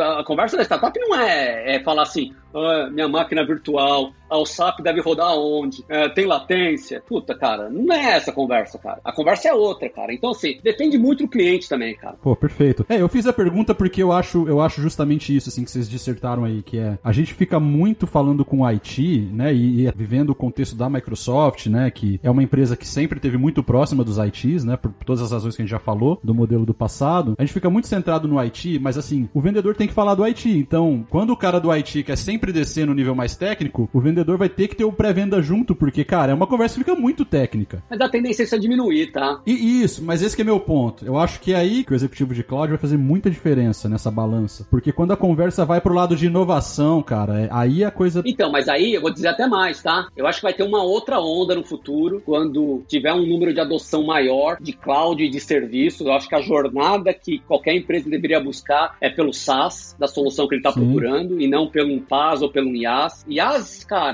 puta, meu, é só transição. O PaaS, cara, não tem nada no mercado, eu vou construir alguma coisa. Mas eu tenho que buscar sempre alguma coisa pronta. E aí a conversa, eu acho que do vendedor de cloud vai mudar. Porque o cara vai precisar de um especialista em SD, um especialista em floresta, um especialista em energia. Cara, porque é outra coisa, cara. É outra coisa, entendeu? Mas eu acho que a gente ainda tem uma jornada grande até chegar lá, tá? Sem dúvida. Eu espero pegar essa jornada trabalhando ainda para eu ter que me adaptar.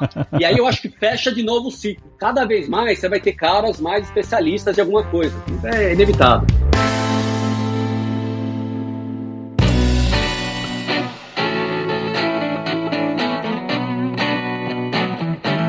Eu quero falar um pouquinho sobre carreira. PT, vamos lá, vou começar com você. Você que fez a transição do técnico para essa parte comercial, obviamente eu entendo as suas razões, você quer ficar rico. Mas em termos de carreira, igual o Haroldo já é e o Fernando também. Em termos de carreira, para onde vai o Cloud Executive? Porque, por exemplo, eu olho para a carreira técnica, beleza, eu sei para onde isso vai, o cara de um arquiteto ele pode passar aí para um especialista mais distinguished, depois ele vai para um outro modelo, pode ir para um CTO, CIO, mas e o cara de venda? Para onde ele vai? Qual é a carreira desse cara? Seja dentro da Microsoft, do Google, da AWS, whatever. Para onde vai a carreira do executivo de conta? Além de você ficar rico, né? Obviamente. É, rico eu acho que é uma consequência. Curiosamente, e aí é, eu não tô mentindo, eu tô falando a verdade. Obviamente ninguém trabalha de graça, né? Mas os meus motivadores para ir para vendas não foram exclusivamente financeiros. Eu vou explicar por quê. A gente falou aqui um monte de coisas de perfis e skills que o vendedor precisa ter. E eu entendi que como técnico eu ainda tinha limitações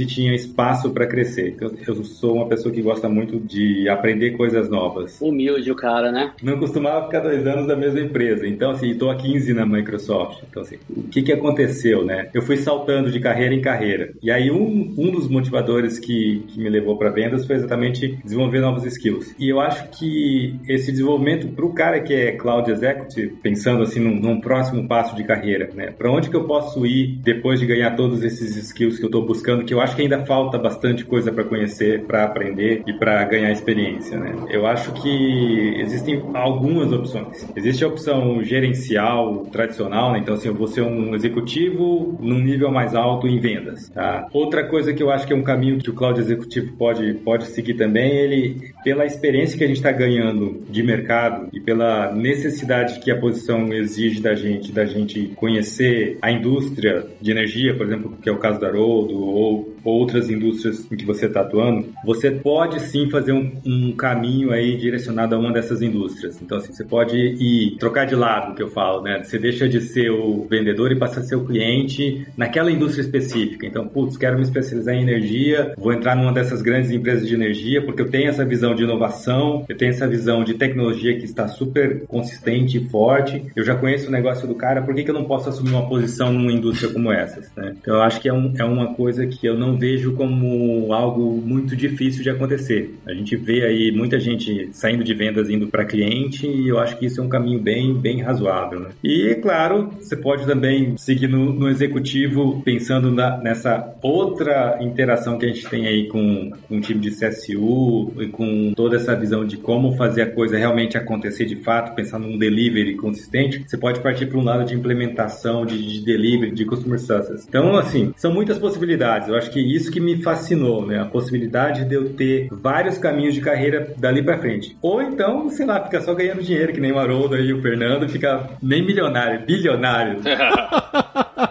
o problema do vendedor é que o vendedor não quer deixar de ser vendedor nunca mais, cara. A adrenalina, o que tem no, no, time de vendas, e mesmo o cara que era técnico, que vem para vendas e começa nesse, ganha projeto, escuta coisa nova, contato com o cliente, pessoas, o cara, ele quer ficar ali, cara, porque é muito flexível a nossa posição, cara. Você tá num dia conversando sobre DNA, no outro dia você tá falando sobre floresta, no outro dia você tá falando sobre óleo, que não sei o quê.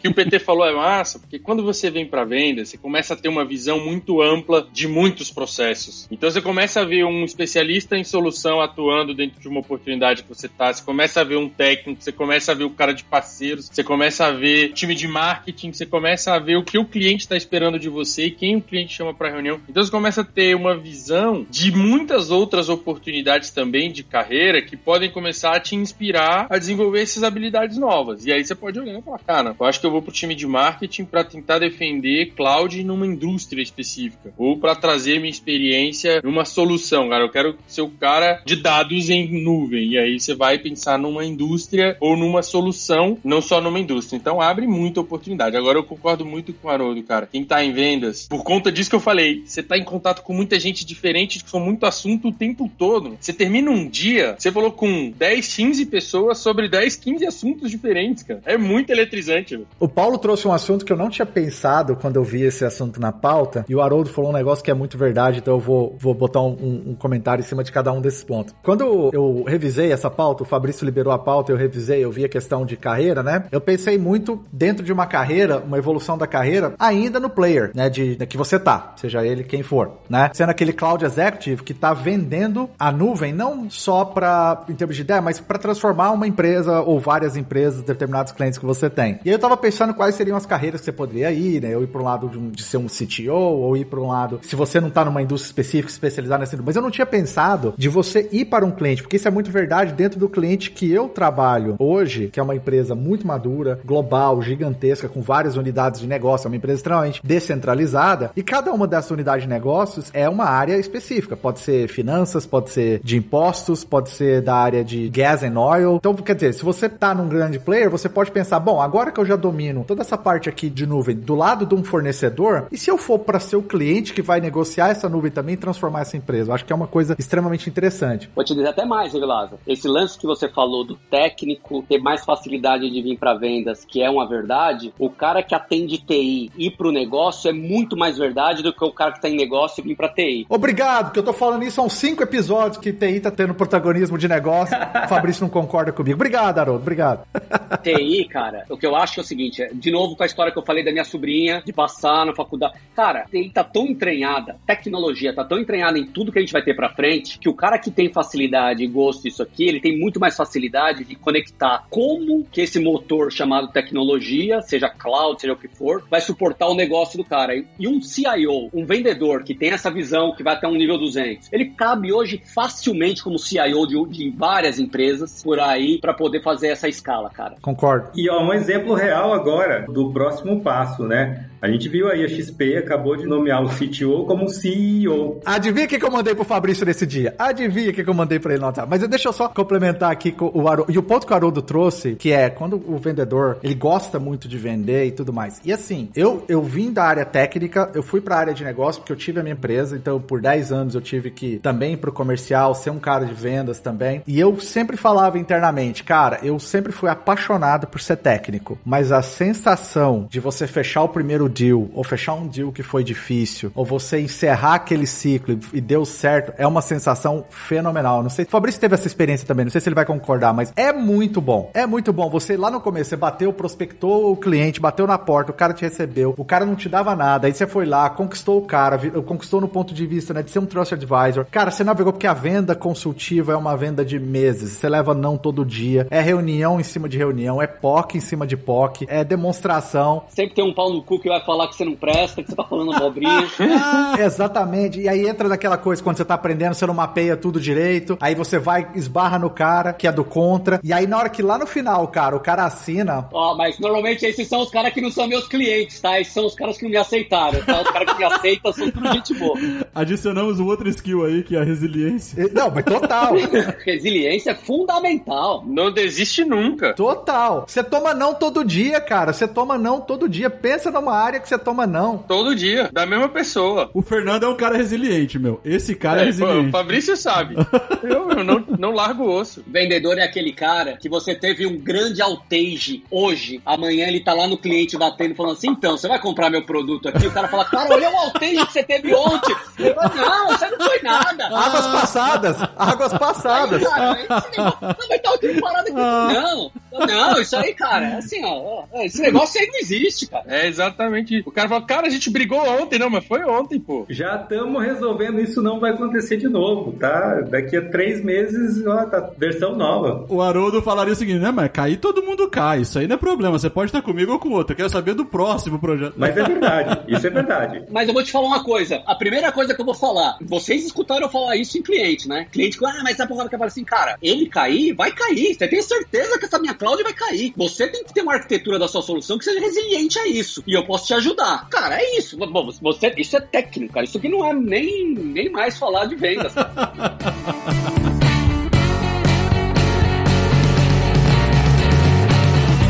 como é que você se prepara pra isso? E, Assim, eu sei que muito do que vocês falaram assim, é experiência, né? É o que você vai trazendo ao longo da sua carreira, né, de trabalho e tal. Mas existe alguma maneira de se preparar? Então, beleza, eu tô gostando do que vocês estão falando, acho que faz sentido, tá alinhado com o que eu gostaria de fazer, acho que eu posso contribuir. Como é que eu me preparo, né? É, porque como tudo é uma jornada, né? Então, assim, como é que você recomenda hoje pro cara, cara, se você quer chegar lá, meu, ó, olha pra isso aqui, olha pra isso aqui, talvez, né, pagar um pedágiozinho aqui, a colar. Eu acho que, cara, as grandes empresas hoje, de tecnologia principalmente, elas investem muito nos seus funcionários, né? Então, assim, a gente não pode reclamar sobre capacitação em nenhuma dessas empresas que a gente trabalha, né? De fato. A tecnologia vê isso muito claro, né? E aí você tem, dentro das nossas empresas, você vê um set de capacitação para técnicos, é, você vê set de capacitação para business oriented, e aí você tem uma série de coisas. Esse é o comum, né, do que você tem hoje. Mas se uma pessoa tá querendo aprender alguma coisa desse tipo, cara, assim, eu acho que são as coisas básicas do que você tem de soft skills, que tem, tem alguns treinamentos muito legais de conversas cruciais que você tem. Você tem treinamentos muito importantes de vendas mesmo, de oratória, de apresentação. Criar apresentação é muito importante. Parece que não, mas faz uma baita uma diferença. Você tem treinamentos onde você fala de como você identifica problemas no cliente, né? Tipo design thinking, qualquer outro tipo de coisas desse tipo. que Você consegue fazer as perguntas corretas. Solution selling. Solution selling. Quem fez um treinamento de peel the onion comigo aqui, cara. Que, você tem,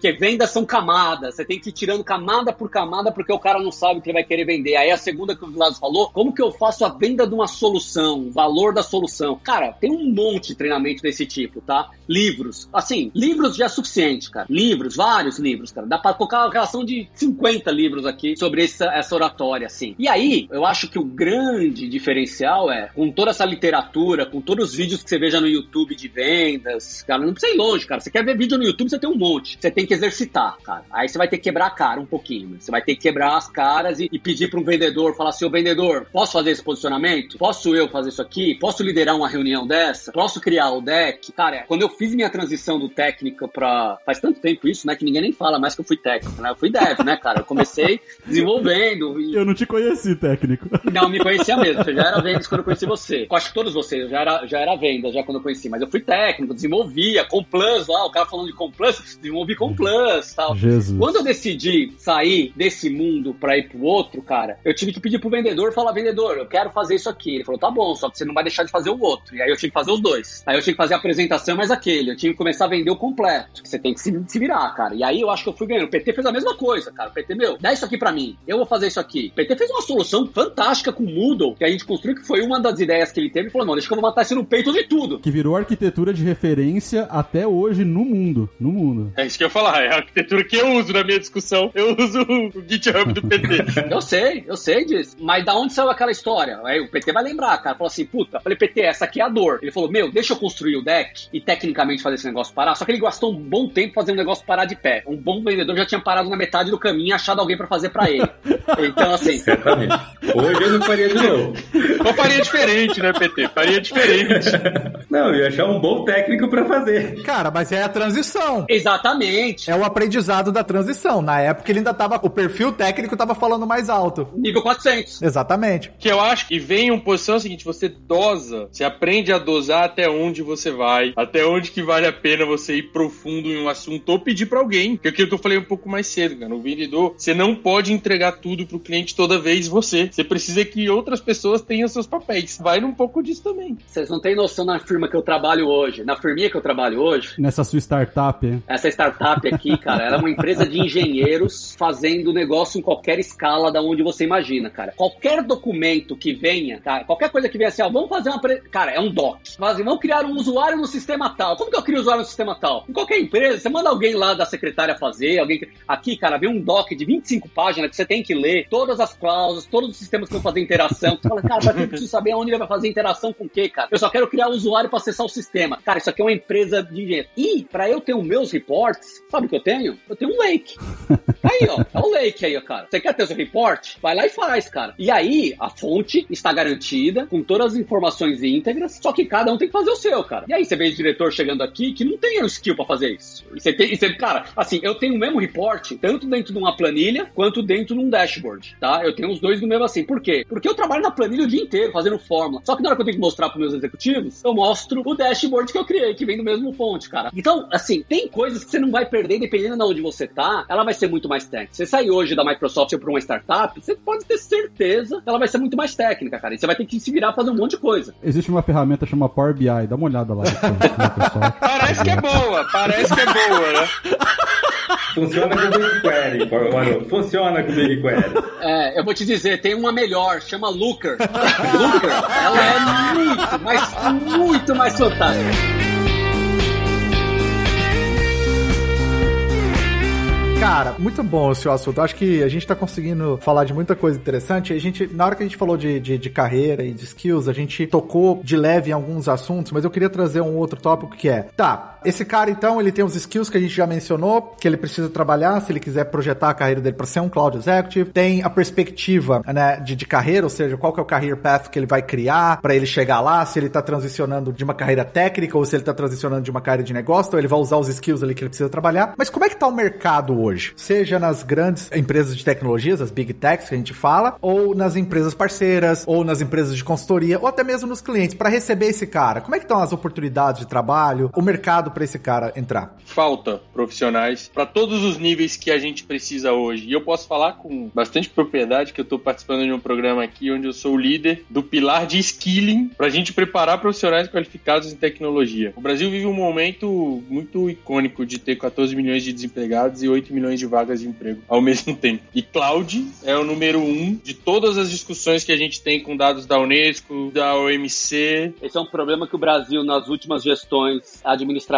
do país, negligenciou em qualificar melhor o seu profissional e, de repente, chegou uma onda de demandas que precisam caras qualificados e o país não está qualificado. É isso o grande problema. E aí você pode ir pro vendedor também. Acontece pra gente em vendas. A gente que tá aqui em vendas é um mercado extremamente aquecido. Você tem que saber exatamente o que você quer da sua carreira para não se queimar fazendo movimentações demais, na minha visão, né? Então, você tem que planejar, fazer movimentação não tem problema nenhum. Eu mesmo já saí, voltei da Microsoft. Eu acho que a gente tem que ter muito pé no chão do que a gente quer como vida, né? Como imagem, que a gente está representando uma empresa, mas nós somos nós, né? Então eu sou o Fernando, o Haroldo, o PT, mas é um mercado super aquecido. Eu acho que o mercado é aquecido por conta do tamanho da oportunidade que tem no mercado. Então, assim, uma vez que tem muita oportunidade para vender carro, tem concessionária em tudo quanto é lugar, para voltar lá na analogia do carro. Como agora todo mundo tá deixando de andar de carro, então, assim, você não tem concessionária em toda esquina e aquele skill, ele fica. E o mercado de cloud, ele é um mercado que só cresce, crescendo 30% ao ano em utilização, com os três principais players crescendo para cima de 50% do seu revenue e vai continuar crescendo e o gargalo vai ser uma, a capacidade do mercado de ter profissionais para atender essas necessidades. Então assim, não necessariamente todo mundo que vai trabalhar com cloud vai ser vendedor, né? Eu sei que a pergunta foi direcionada ao vendedor, mas primeira coisa que eu acho que é exatamente o que o Fernando falou é a capacidade que o mercado tem de tantos projetos para serem feitos em cloud e ter poucos profissionais de cloud. Então, tem um viés muito forte da indústria, esses três principais players, todos eles hoje têm projetos de capacitação para os seus clientes, projetos de capacitação nas universidades, projetos de capacitação em outros lugares para tentar ganhar o maior número de escala. E se eu não fosse vendedor de uma empresa, eu saberia das três nuvens. Eu acho que também saber de uma só não vale. O cara que só é Microsoft, ele se limita a um terço do mercado e posicionamento dele de vaga. O cara que é só AWS, ele se limita a um terço de possibilidades.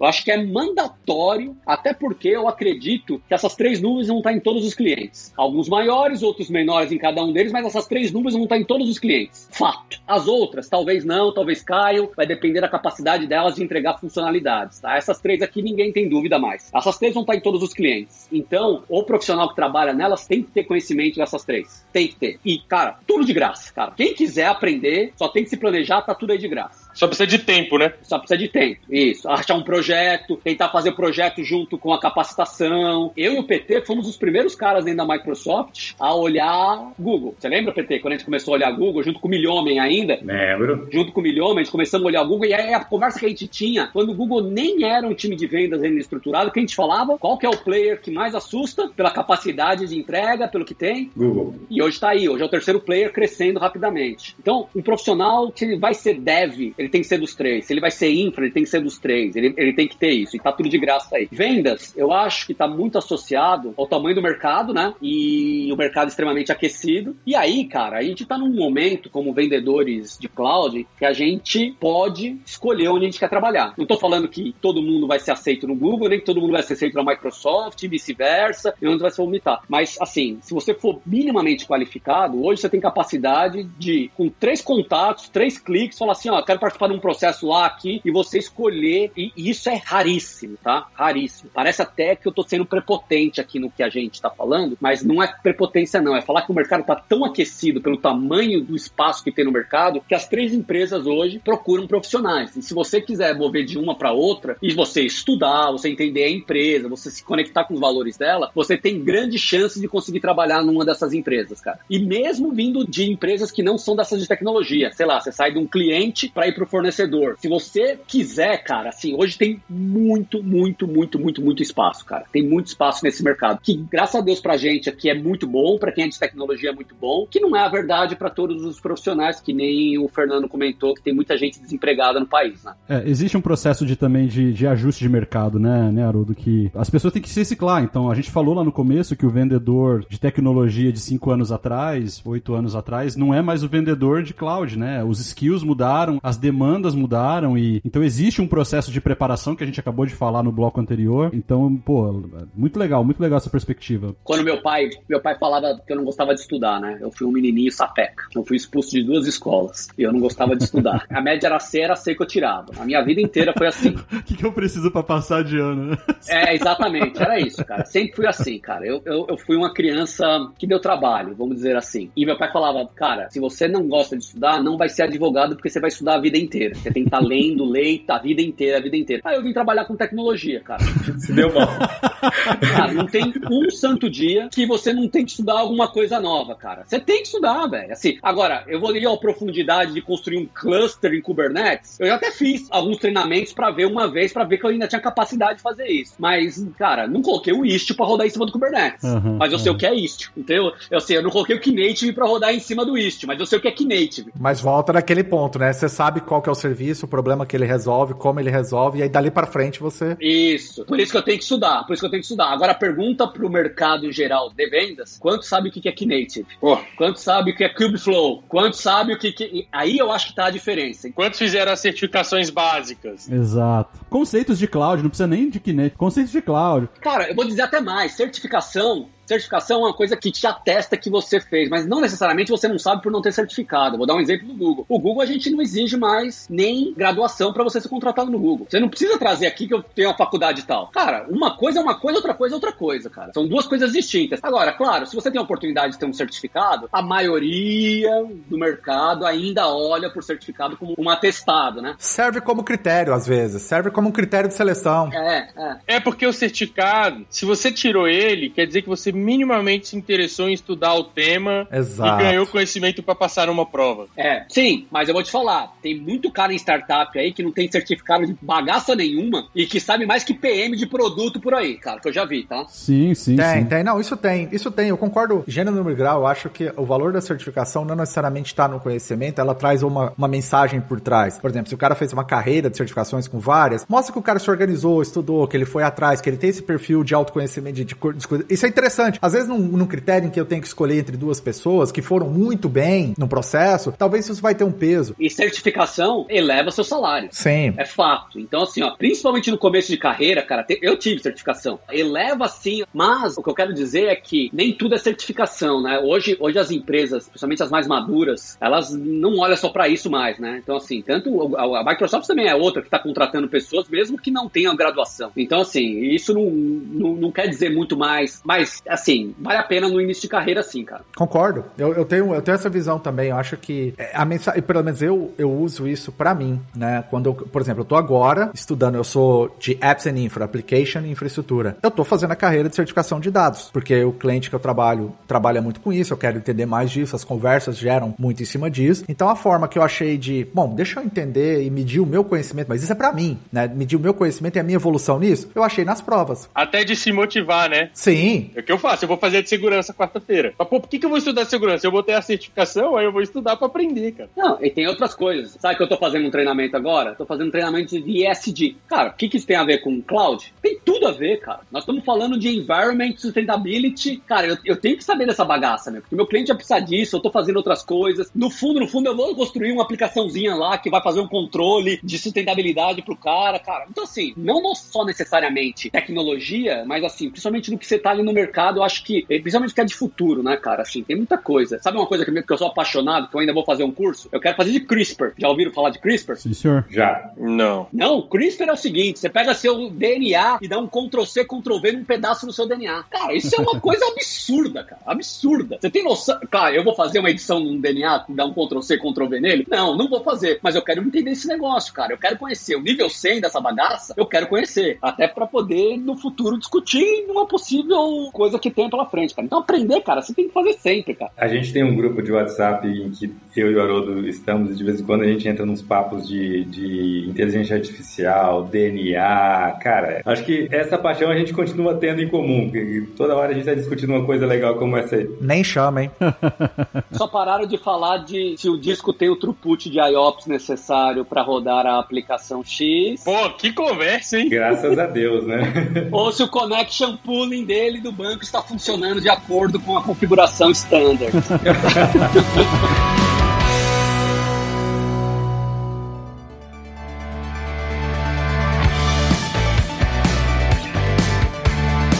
Vamos para considerações finais, a gente já tá com bastante tempo aqui de gravação. Eu queria dois minutinhos aí para cada um de vocês fazer o wrap-up disso tudo que a gente falou. O que, que vocês gostariam de deixar de mensagem para quem tá ouvindo. E lembrando que quem pode estar tá ouvindo pode ser um C-Level, quem pode estar tá ouvindo pode ser alguém que tá começando a carreira agora e quer construir algo nessa área de vendas e tal. E pode ser um técnico, um developer que tá lá, mas deixa eu ver o que esses malucos têm para falar de venda e, e como é que se encaixa. Provavelmente eles vão, eles vão escutar para falar assim, vamos xingar esses caras de vendas, né? Pô, é, somos muito xingados também, né, Gary?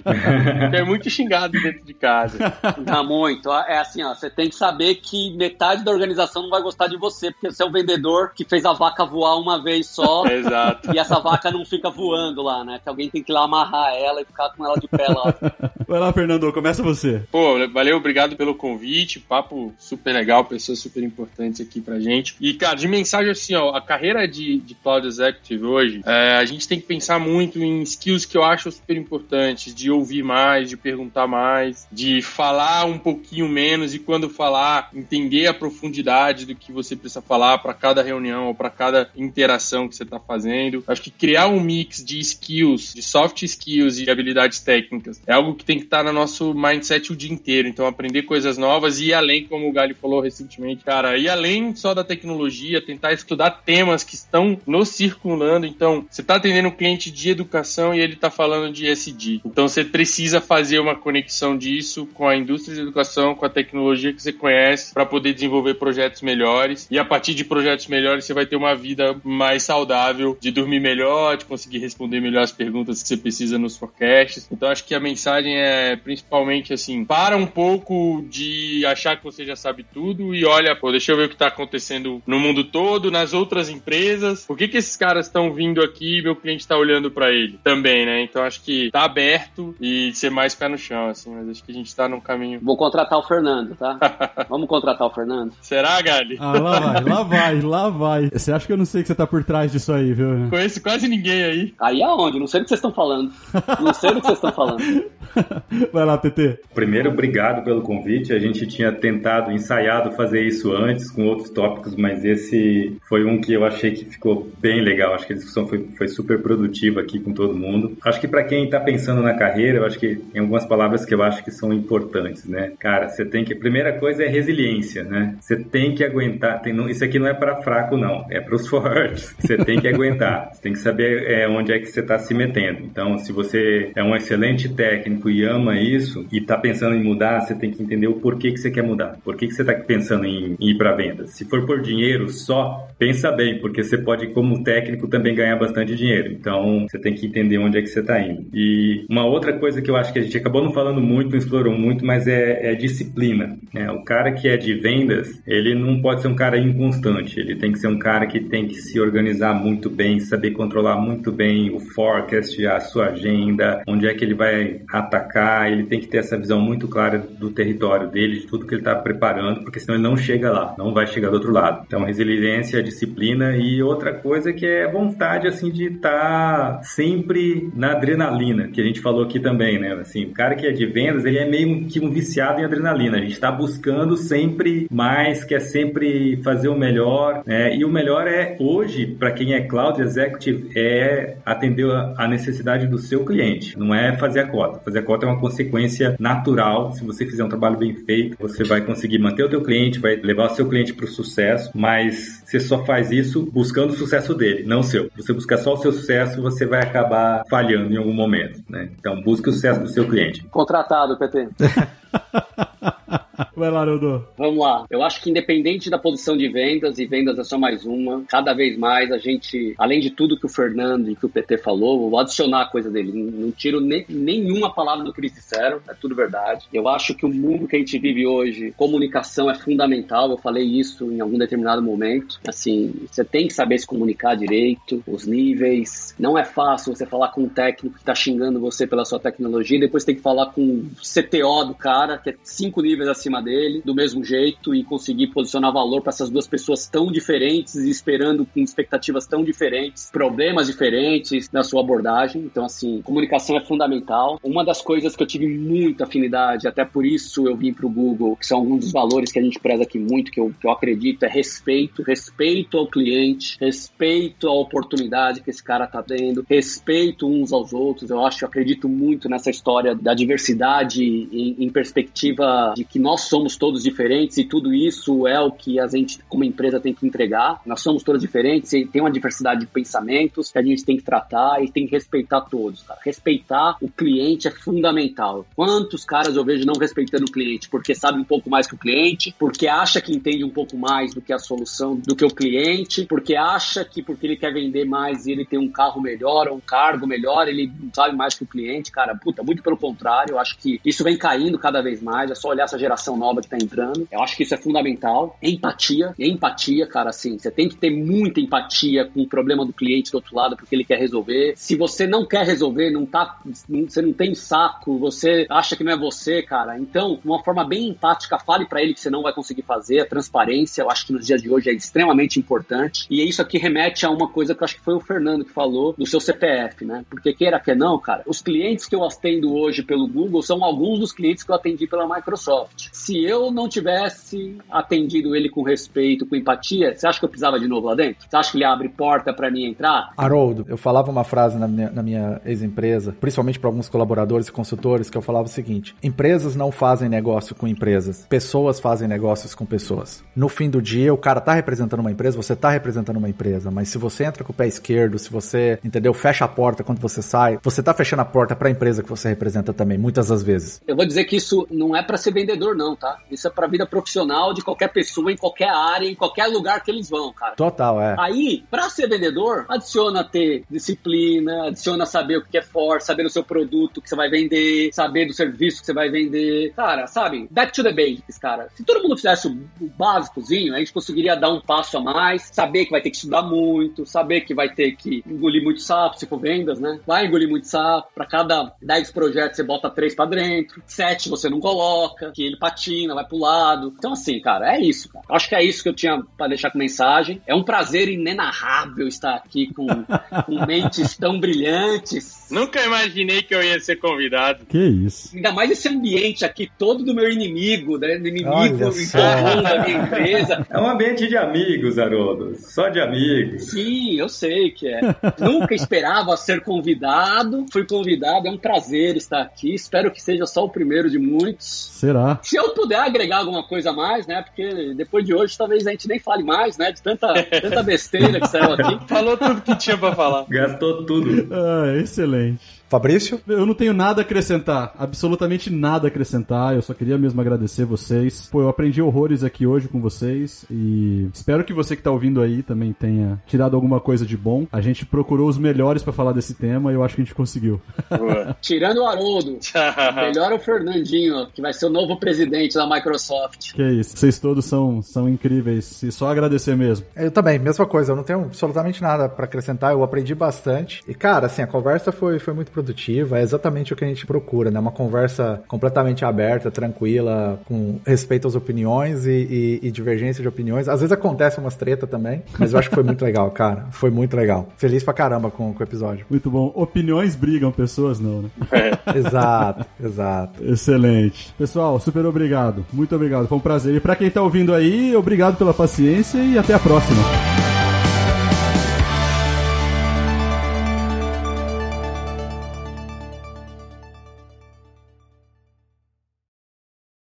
Este podcast foi editado por Radiofobia, podcast e multimídia.